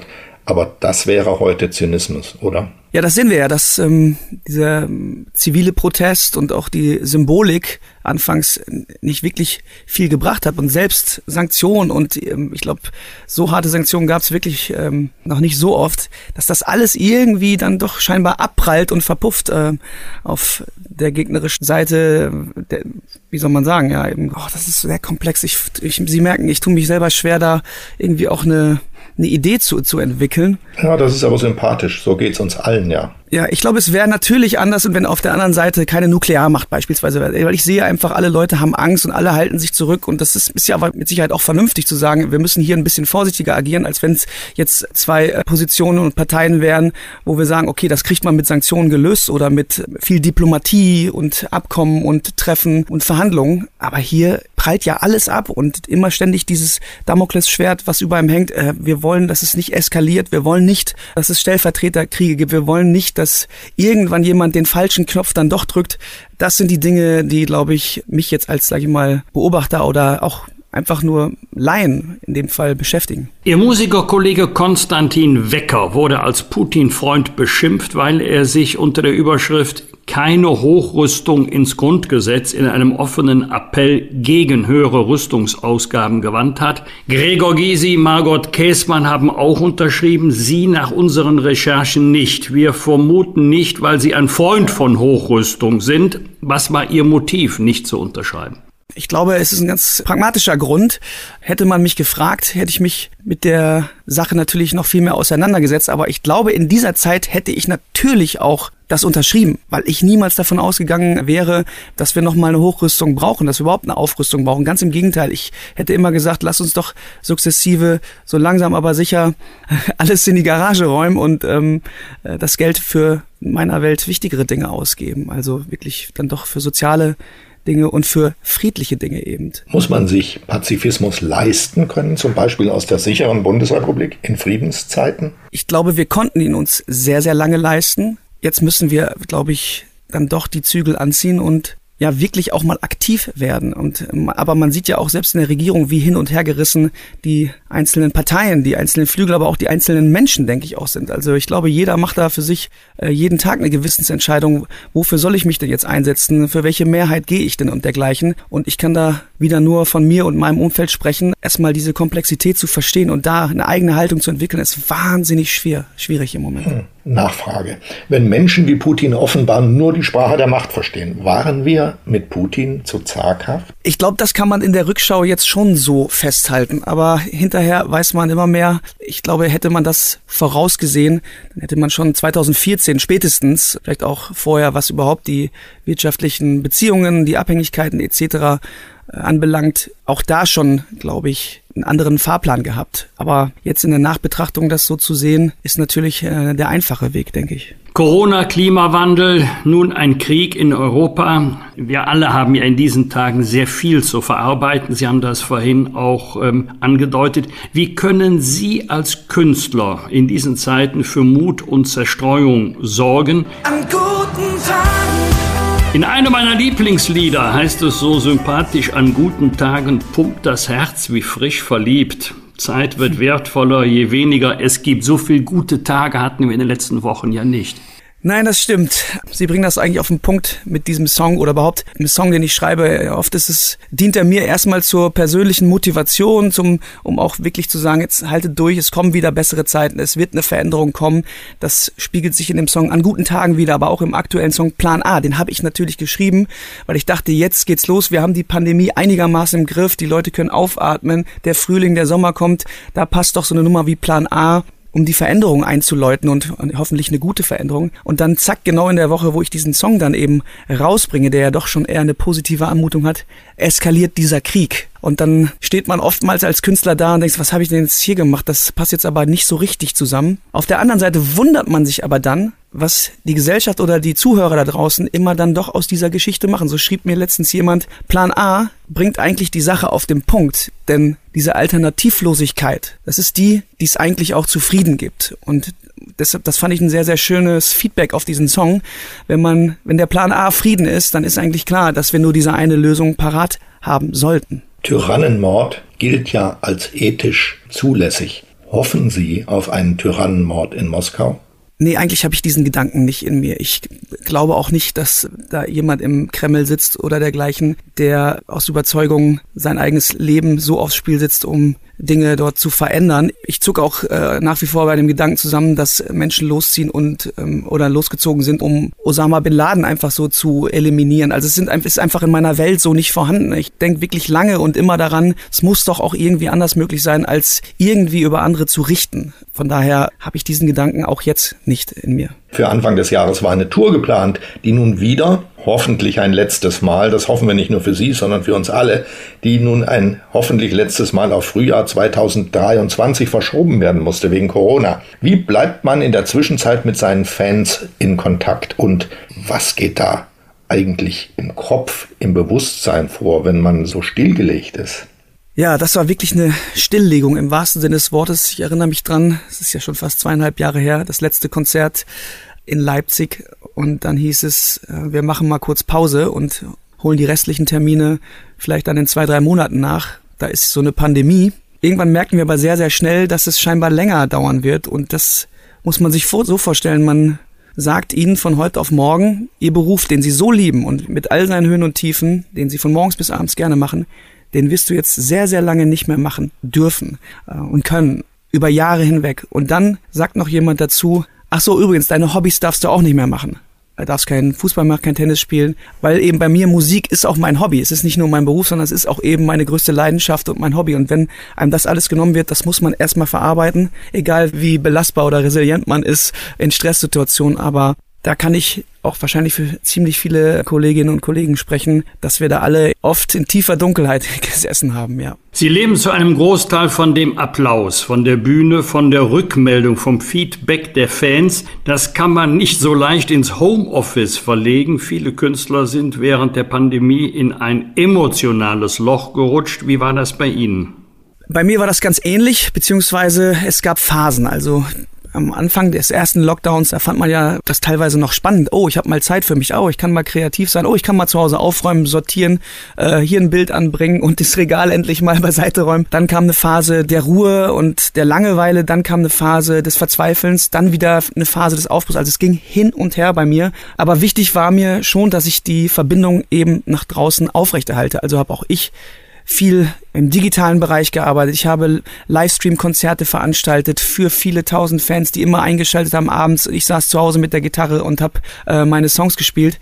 Aber natürlich ist das nicht vergleichbar mit einem echten Austausch. Und das war auch, glaube ich, das, was uns allen so gefehlt hat, dass wir eben nicht den Leuten direkt in die Augen äh, gucken können. Und dieser Applaus, der wird halt nicht ersetzt durch irgendwie ein Häkchen oder ein, oder ein, ein Like oder ein Herzchen, was die Leute dir digital schicken. Also man braucht schon auch diese haptische und visuelle Ebene. Plan A. So heißt die erste Auskopplung aus Ihrem neuen Album. Sind Sie ein Mensch mit Plan? Hm.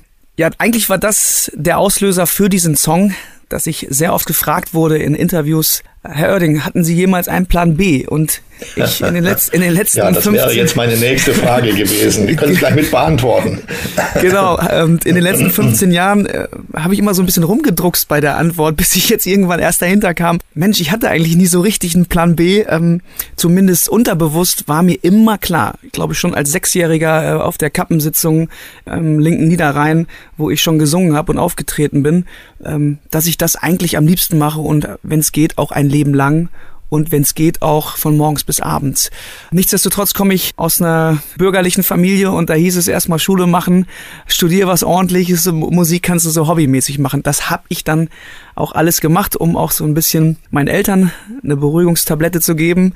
Hab Betriebswirtschaft in, in Holland studiert und habe es auch irgendwie geschafft, aber eigentlich war ich mehr auf Tour schon damals als in der Uni. Und jetzt bin ich ehrlich gesagt froh, dass ich beides hab. Ein Stück weit einfach auch was gelernt habe für mich, fürs Leben. Denn das macht ja jedes Studium oder jede Ausbildung. Aber ich bin auch sehr froh, dass ich mich jetzt nur noch auf meinen großen Wunsch und meine große Vision fokussieren kann. Und die Eltern sind mächtig stolz auf ihren Sohn. Mittlerweile ähm, sind meine Eltern, glaube ich, die größte Promotion-Abteilung des linken Niederrheins. Also mein Vater in seiner Landarztpraxis verkauft CDs, Tickets und ich glaube, äh, man, kriegt, man, man, man, kriegt auch nur ein Rezept, wenn man eine CD kauft. Also. Bleiben Sie mal schön bei Ihrem Plan A. Ich bezweifle überhaupt, dass Menschen einen Plan B haben können. Das können vielleicht Verbände haben oder ja. Unternehmen oder so, aber Menschen Menschen haben einen, sind sozusagen einspurig kodiert und die haben ein bestimmtes Ziel und dem hängen sie das ganze Leben an. Und wenn das nicht gelingt, dann verfallen sie in tiefe Depression, aber sie hängen am Plan A. Und ihrer ist sehr erfolgreich. Machen Sie mal schön weiter. Denken Sie bloß nicht über den Plan B nach. Auf keinen Fall mache ich nicht. Vor allen Dingen, äh, ich kann immer wieder nur sagen, mach dein Hobby zum Beruf und du hast dein lebenslang Freizeit. So sieht's Viele aus. Menschen Das hat der fühlen sich Bosbach heute wie, nämlich so gemacht. auch so gemacht, genau. Ja. Viele Menschen fü- fühlen sich heute wie im Hamsterrad, weil sie das Gefühl haben, ohne Plan geht nichts mehr. Da muss die Kita schon vor der Geburt angemeldet werden. Einfach mal einen Job ausprobieren, gucken, ob er mir Spaß macht, geht auch nicht mehr. Der ganze Alltag ist durchorganisiert. Brauchen wir nicht ein bisschen weniger Plan und so ein bisschen mehr Spontaneität? Ja, ich glaube, ich bin der Erste, der bei Spontanität und Flexibilität hier schreit. Das bringt eigentlich schon meine Branche auch mit sich, in der ich unterwegs bin. Da kann man auch nicht Dinge planen oder voraussehen. Da kann man bestenfalls sagen, okay, wir gehen auf Tour. Aber selbst da wurden wir jetzt eines Besseren belehrt. Man kann noch alles ähm, durchplanen und durchstylen. Irgendwann kommt die nächste Pandemie und sagt dir, nee, nee, Freunde, mach mal was anderes. Von daher, ich empfehle auch meiner Familie ähm, und meinen Freunden oft, dann probier halt mal was aus. Es muss ja nicht immer alles gleich auf Anhieb äh, schaffen, aber wenn du doch dein Leben lang nach Hamburg ziehen wolltest und jedes Mal findest du eine Ausrede, du kannst dir kein Sabbatjahr nehmen und ach, da findest du kein, kriegst du keinen Lehramtsstuhl und dergleichen, dann funktioniert es natürlich nicht, wenn du dir ständig das Gegenteil einredest. Aber ich glaube, es nicht versucht zu haben, das würde mir persönlich am Ende dieses Lebens mehr Sorgen bereiten, als zu sagen, ich habe es versucht und es hat nicht hingehauen. Sing meinen Song, das Tauschkonzert, läuft seit dieser Woche wieder dienstags um 20.15 Uhr bei Fox. Wenn Sie für die nächste Staffel einen Wunsch frei hätten, vielleicht sogar träumen dürften, mit wem würden Sie eigentlich gern mal tauschen? Ach, das ist eine, das ist eine schöne Frage. Ähm, denn ich bin ja schon in den Genuss gekommen mit so vielen Künstlerinnen und Künstlern, die ich selber sehr mag, von denen ich selber Fan bin, dort auf der Couch zu sitzen und zu plaudern und zu singen. Wer fehlt dort noch? Natürlich äh, meine großen deutschsprachigen Helden, ob das dann Udo Lindenberg ist, aber auch ein Peter Maffei und ein äh, Grönemeyer. Wenn einer von den, ich nenne sie mal liebevoll und im besten Sinne Dinosauriern sich dort nochmal mit uns auf die Couch setzt, ein Bierchen trinkt und über äh, tolle Geschichten redet, dann äh, glaube ich, wird mein Herz hüpfen. Grönemeyer ist doch schon mal ein guter Vorschlag. Vielen Dank für dieses offene Gespräch. Sing meinen Song heißt die Fernsehshow und Plan A die neue Single und Tour. Start am 23. März 2023 in Köln. Und wollen wir mal hoffen, dass der Kölner Karl Lauterbach dann nicht wieder die Klappe fallen lässt. Von und mit Johannes Oerdinger auf jeden Fall. Und dafür drücken wir ihm alle Daumen, die wir haben. Vielen Dank für das unglaublich nette Gespräch. Dankeschön, danke. Herr Oerding, ich darf mich auch als alter Politprofi bei Ihnen herzlich bedanken, nämlich dafür, dass Sie zu Beginn unseres Gespräches doch nach den richtigen Worten gesucht haben. Das ist mir ehrlich gesagt lieber als eine aalglatte Antwort, denn wir alle sind doch bei der Bewertung dessen, was jetzt passiert, ebenso hin und her gerissen wie bei der Beantwortung der Frage, was ist jetzt eigentlich das richtige Mittel, um diesen Krieg möglichst rasch zu beenden. Deshalb gerade für diese sympathische Ehrlichkeit auch von mir ein herzliches Dankeschön. Das freut mich. Danke auch. Bosbach und Rach. Im Internet diewochentester.de Unser heutiger Werbepartner ist die Süddeutsche Klassenlotterie SKL. Wir bedanken uns für die freundliche Unterstützung. Was verbinden Sie mit der SKL? Millionengewinne, staatliche Garantie oder Jörg Pilawa? Volltreffer. Doch wie die SKL funktioniert, das wissen die wenigsten. Und das wollen wir ändern. Die SKL ist eine Lotterie für ganz Deutschland. Jeden Tag können Sie bei der SKL mindestens eine Million Euro gewinnen und das staatlich garantiert. Das Besondere an einer Klassenlotterie ist, dass die Gewinne von Monat zu Monat steigen. Die Lotterie nimmt also immer mehr Fahrt auf und läuft über einen Zeitraum von sechs Monaten. Das Spielprinzip, entweder Sie setzen mutig alles auf ein Los und erhöhen so den möglichen Gewinn, oder Sie setzen auf mehrere Losanteile und erhöhen so Ihre Gewinnchancen. Mitspielen ist ganz einfach. Bestellen Sie Ihr Los im Internet unter skl.de slash gewinnen und warten Sie in Ruhe auf Ihr Glück. Start der nächsten Lotterie ist am 1. Juni 2022.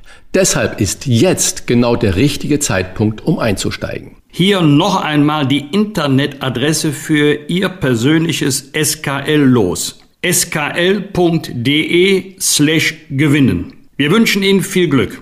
Bitte beachten Sie, Spielteilnahme ab 18. Glücksspiel kann süchtig machen. Infos auf skl.de slash Spielsucht. Rauf und runter. Wolfgang Bosbach und Christian Rach sind die Wochentester. Tester. Wir geben Ihnen an dieser Stelle unsere ganz persönliche Bewertung ab über das, was wir in dieser Woche gut oder schlecht fanden. Daumen hoch oder Daumen runter. Klare Urteile sind gefragt. Wolfgang, gab es für dich in dieser Woche etwas, bei dem du gesagt hast, Daumen hoch oder runter? Jedenfalls große Erleichterung, insofern Daumen hoch über den Ausgang der Präsidentenwahlen in Frankreich, denn wenn Marie Le Pen gewonnen hätte, wäre Europa, die Europäische Union in schweres Fahrwasser gekommen. Und vielleicht wird uns gerade seit dem 24. Februar diesen Jahres wieder bewusst, dass wir Europa, den europäischen Einigungsprozess nicht in erster Linie über den Binnenmarkt definieren müssen, sondern die Überschrift über diesen Einigungsprozess lautet nie wieder Krieg. Das ist die, die Lehre aus dem Zweiten Weltkrieg. Es gibt, das erleben wir ja auch in diesen Tagen wieder, immer Konflikte, Auseinandersetzungen zwischen Staaten und äh, die sollen aber politisch, die sollen diplomatisch behandelt und gelöst werden und nicht mehr militärisch, so wie das äh, früher viel zu oft der Fall war, gerade auf diesem Kontinent.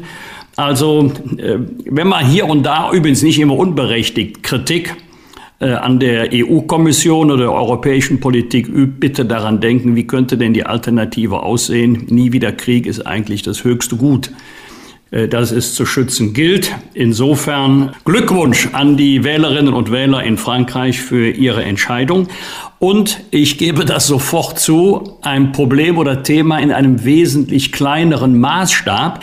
Aber egal wo ich bin, es kommt regelmäßig vor, äh, dass ähm, Vertreter der sogenannten Tafeln mich ansprechen und darauf hinweisen, dass äh, die Kundschaft deutlich größer geworden ist, aus bekannten Gründen, insbesondere wegen der aktuellen Fluchtbewegungen aus der Ukraine und gleichzeitig das Angebot geringer. Und viele Menschen sind leider auf das Angebot der Tafel angewiesen. Ich habe jetzt auch kein Patentrezept, wie man dieses Problem lösen könnte, aber so als ehemaliger Supermarktleiter aus meinem ersten Leben die große Bitte, dass die Märkte, die es können, die Tafel weiterhin im Rahmen ihrer Möglichkeiten unterstützen. Da gibt es übrigens sehr, sehr viel ehrenamtliches Engagement. Ich habe gestern noch in den Nachrichten gehört, erste Tafeln stellen von einmal in der Woche Öffnung auf Öffnung nur noch alle 14 Tage um. Äh, und das ist natürlich insbesondere für die Kundinnen und Kundinnen der Tafel ein veritables Problem.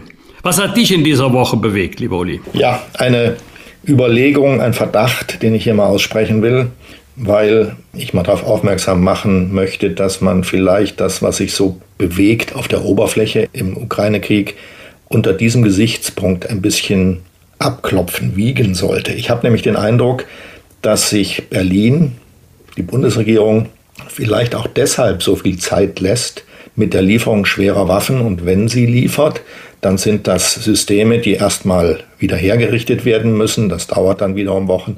Also habe ich schon drüber geredet, dass der Hintergrund sein könnte, dass es in manchen westlichen Hauptstädten, nicht nur in Berlin, aber auch in Berlin, die Überlegung gibt schon, wie denn eine politische Lösung dieses Krieges aussehen könnte. Und die, das ist mein dringender Eindruck, immer dringenderer, dass es die Vorstellung gibt, dass die Ukraine geteilt wird. Russland kriegt die Ostukraine, also den sogenannten Donbass, wo viel äh, überwiegend Russisch geredet wird, und außerdem diesen äh, Landstreifen am Asowschen Meer entlang zwischen Russland und der Halbinsel Krim, damit die Krim angebunden ist an das Festland Russland. Will man das? Ähm, ist man deshalb so in Zeitlupe unterwegs, um den Russen Zeit zu geben, äh, den Donbass zu erobern und diesen Streifen zu schließen? Mein Eindruck ist es. Also kein guter Eindruck, aber ich gebe zu, äh, dieses Dilemma kommt sowieso noch auf uns zu, Denn wenn der Krieg mal zu Ende geht durch Verhandlungen, wird man vor der Frage stehen, ob man dem Aggressor Putin noch eine Belohnung gibt. So, und dann nur ganz kurz angetippt, Daumen hoch, Daumen runter. Ganz schrecklich, Daumen runter. Sergei Lavrov, der russische Außenminister, das ist wirklich ein Enkel Josef Stalins. Er hat jetzt wieder so dahergeredet über den Dritten Weltkrieg. Schrecklicher Typ. Und, und Daumen hoch, muss ich sagen. Annalena Baerbock, die Frau, schlägt sich viel besser, als ich zu Anfang dieser Koalition erwartet habe. Und ich habe mich jetzt bei dem Gedanken erwischt, dass es vielleicht gar nicht schlecht gewesen wäre, wenn sie Kanzlerin geworden wäre. Was wird? Was wird? Wolfgang Bosbach und Christian Rach sind die Wochentester.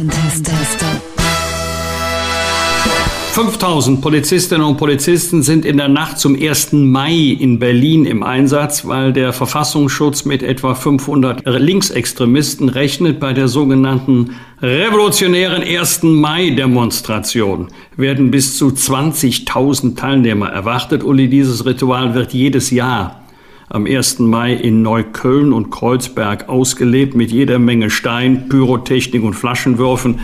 Hast du da als alter Straßenkämpfer noch Verständnis für oder ist mittlerweile das Alter so weit vorgerückt, dass du sagst, na, ich sehe es eher kritisch? Dieses Verständnis hatte ich nie, auch als ich jünger war, nie. Denn das war ein völlig politisch abgelöstes Getöse. Das ist schon deshalb nicht links, weil da die Autos und die Geschäfte von kleinen Leuten ruiniert werden, angezündet, geplündert, zerschlagen. Was hat das mit links zu tun? Es ist wirklich es ist der reine Gewaltexzess. Und ich fürchte, dass er in diesem Jahr wieder stärker sein wird als in den vergangenen Jahren, weil das Fest, das 1. Mai-Fest, das ist so, vor allen Dingen ein Kulturfest mit Musik und Bratwürsten und sonst was allem, was halt so da üblich ist. Dieses Fest wird es in diesem Jahr nicht geben. Und das Fest hat viele Menschen angelockt und hat ein wenig die Gewalt erstickt. Ähm, das ist, äh, hat zunehmend zur Pazifizierung dieser schrecklichen Ereignisse beigetragen.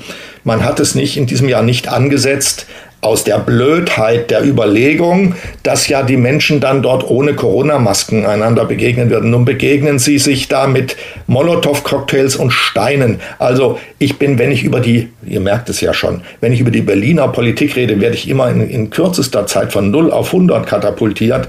Die Dummheit regiert hier immer mit. Es ist eine Vier-Parteien-Koalition. So, und ich hoffe, dass die Polizei in diesem Jahr das tut sie auch nicht mehr, weil sie muss ja immer auf Gesprächskurs bleiben, dass sie rechtzeitig, in diesem Fall muss ich das wirklich sagen, die Knüppel zieht und aufpasst, dass nicht zu viel passiert, dass sie die kleinen Leute schützt vor den angeblichen Vertretern kleiner Leute. Das ist übrigens ein guter Hinweis. Der Starke kann sich im Zweifel selber schützen. Der Schwache, der Arme kann es nicht. Ja, der Starke lebt da gar nicht, wo die sich austoben. Das ist es ja. Da leben nur kleine Leute. Da lebt vielleicht mal ein Studienrat oder so, dessen Auto auch ruiniert wird. Naja. Am Montag Lieber Wolfgang, wird der Moderator Werner Schulze-Erdel 70 Jahre alt, ein Urgestein des Privatfernsehens, der bekannt wurde durch Spielshows wie Ruckzuck oder Familienduell. Wolfgang, es besteht das Gerücht, dass ihr euch gut kennt.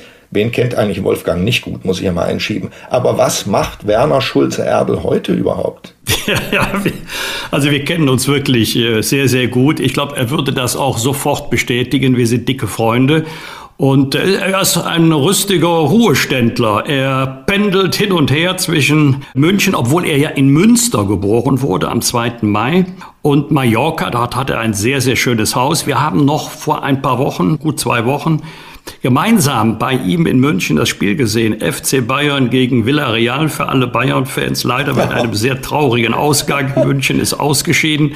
Er ist begeisterter Golfer. Er tut auch sehr, sehr viel karitativ. Sein Lieblingsengagement ist der berühmte Krimi Cup in Münster. Dieses Jahr Ende August zehnjähriges Bestehen. Das ist deshalb so lustig. Warum heißt er Krimi Cup Münster? Wer kann dahinter stecken? Natürlich Jan-Josef Liefers und seine Frau Anna Loos. Und an dem Abend vor dem ähm, Turniertag gibt es eine Versteigerung einer Tatortrolle. Und das ist dann meistens so ein Kellner oder ein Pförtner, der dann zwei Sätze sagen darf. Wenn du Pech hast, erwischst du auch eine Rolle als Leiche. Also raus Aus dem äh, Kühlfach wird die Decke aufgeschlagen. Ist er das? Er ist es jawohl wieder zu und zurück ins Kühlfach. Damit ist dann die Rolle auch erschöpfend gespielt. Und ähm, ja, da kommen also regelmäßig sechsstellige Beträge zusammen. Also, Werner Schulze-Erdel ist äh, auch noch in vorgerücktem Alter sehr aktiv. Und wie gut wir uns kennen, sieht man daran, dass ich weiß, dass er nicht 70 Jahre alt wird. Werner, du möge es mir verzeihen. Ich gratuliere dir am 2. Mai von Herzen zum 73. Geburtstag. Am Dienstag startet Sandra Maischberger zweimal pro Woche mit ihrer ARD-Talkshow Maischberger die Woche künftig immer dienstags und mittwochs nach den Tagesthemen. Uli wird sie mit zwei Sendungen Markus Lanz mehr Zuschauer abjagen als bislang. Markus Lanz sendet ja dreimal pro Woche. Ich weiß nicht, ich wünsche das auf jeden Fall, denn ich halte sie für eine Frau und Kollegin, die trotz jahrelanger Arbeit in diesem Metier noch einen Sinn für Menschen, Situationen, ähm, Veränderungen sich bewahrt hat und mir sehr sympathisch ist. Das war sie immer. Es gibt ganz andere in diesem Gewerbe der öffentlich-rechtlichen Talkshows, die sind längst erstarrt.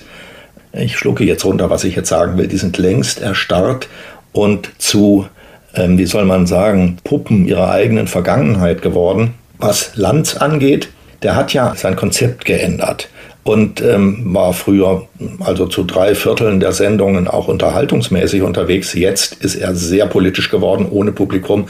Der tritt auf wie ein Staatsanwalt, der unerbittlich befragt, auf dem Punkt beharrt und so weiter. Nach meinem Eindruck hat er äh, Herrn Laschet hingerichtet, bevor der dann in der Flut endgültig unterging. Was Laschet dort geboten hat in Lanzens Sendung war so katastrophal, dass sich überhaupt niemand mehr als Kanzler vorstellen konnte. Anyway, das ist ein sehr spitzes Konzept und Maischberger hat das etwas breitere, gefälligere und deshalb könnte ich mir schon vorstellen, dass sie daneben eine sehr gute Chance hat und äh, good luck, Sandra. Am Freitag ist der internationale Anti-Diät-Tag. Jetzt wird spannend. Dieser Tag richtet sich gegen Diät und Schlankheitswahn. Der erste internationale Anti-Diät-Tag fand am 5. Mai 1993 statt.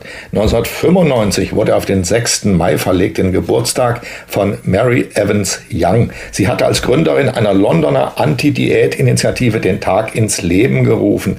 Wolfgang, hast du mal Diät gemacht? Und wie stehst du dazu? Also ich habe 23 Jahre lang Diäten bekommen und der Karlauer muss an dieser Stelle sein. Äh, ich habe in diesen 23 Jahren acht Kilo zugenommen, nicht etwa ja. abgenommen. Na, ich bin kein Diätkünstler. Also Vom die schönste Geschichte. Gar nicht erst zu reden. Ja, ja, minimal. Ja, immer wenn ich mich freue bei den Kontoauszügen, dann sehe ich, oh, das ist ja die IBAN. Also, jedenfalls, ähm, ich habe einmal, aber aus Versehen, das ist eine wahre Geschichte, aus Versehen Diät gemacht, weil ich beim Einchecken im Hotel ankreuzen konnte, Wellness, Fitness oder Detox. Da habe ich gedacht, ja, Wellness, Fitness kennst du, kreuzt du mal Detox an, in völliger Unkenntnis, was das war. Ich habe abends ein Salatblatt bekommen, was in einer Soße schwamm. Das habe ich so mit links beiseite gelegt. Dann kam nach zehn Minuten, Viertelstunde der Kellner und sagt, hat es Ihnen nicht geschmeckt? Ich habe dann gesagt, nee, ich warte noch auf das Essen.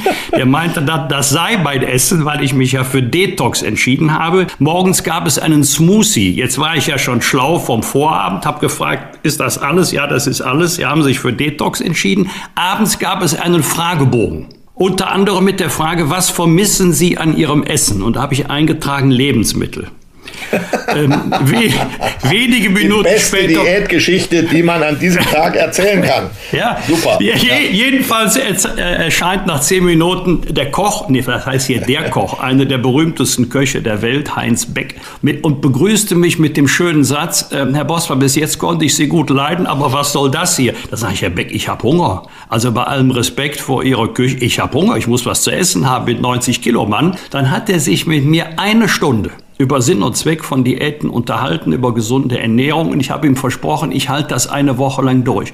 Und ich habe das dann auch getan, habe nach drei Tagen fürchterliche Kopfschmerzen bekommen, weil es ja keinen Kaffee gab.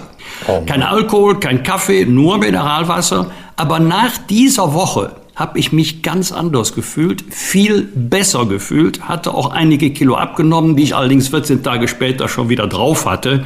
Also das war mein unfreiwilliger Versuch mit Diät. Nein, ich bin kein Diätkünstler, werde auch nie einer werden. Warst du in dieser Woche nicht, nicht ganz unleidlich? Also hast du nicht ständig Leute angeschrien, den Mundwinkel nach unten gezogen und irgendwie mit eingezogenem Kopf durch das Hotel gestapft und irgendjemanden gesucht, den du Ja, das hat sich nach drei, vier kannst? Tagen gelegt. Ich habe mich, ja, ich werde ja nicht zum Kannibalen, aber nach drei, vier Tagen war es war es wirklich so, dass ich mich dann besser gefühlt habe. Ich hatte die Schwelle vom Ärgern zum vielleicht ist es ja gut für mich überwunden. Das waren die Wochentester mit Unterstützung von Kölner Stadtanzeiger und Redaktionsnetzwerk Deutschland. Wenn Sie Kritik, Lob oder einfach nur eine Anregung für unseren Podcast haben, schreiben Sie uns bitte auf unserer Internet- und auf unserer Facebook-Seite. Fragen gerne per Mail an kontakt@diewochentester.de und wenn Sie uns auf einer der Podcast-Plattformen abonnieren und liken, freuen wir uns ganz besonders. Danke für Ihre Zeit, danke fürs Zuhören. Freitag 7 Uhr bitte wieder die Wochentester einschalten. Was war? Was wird? Wolfgang Bosbach und Christian Rach sind die Wochentester. Ein maßgenau Podcast. Powered bei Redaktionsnetzwerk Deutschland und Kölner Stadtanzeiger.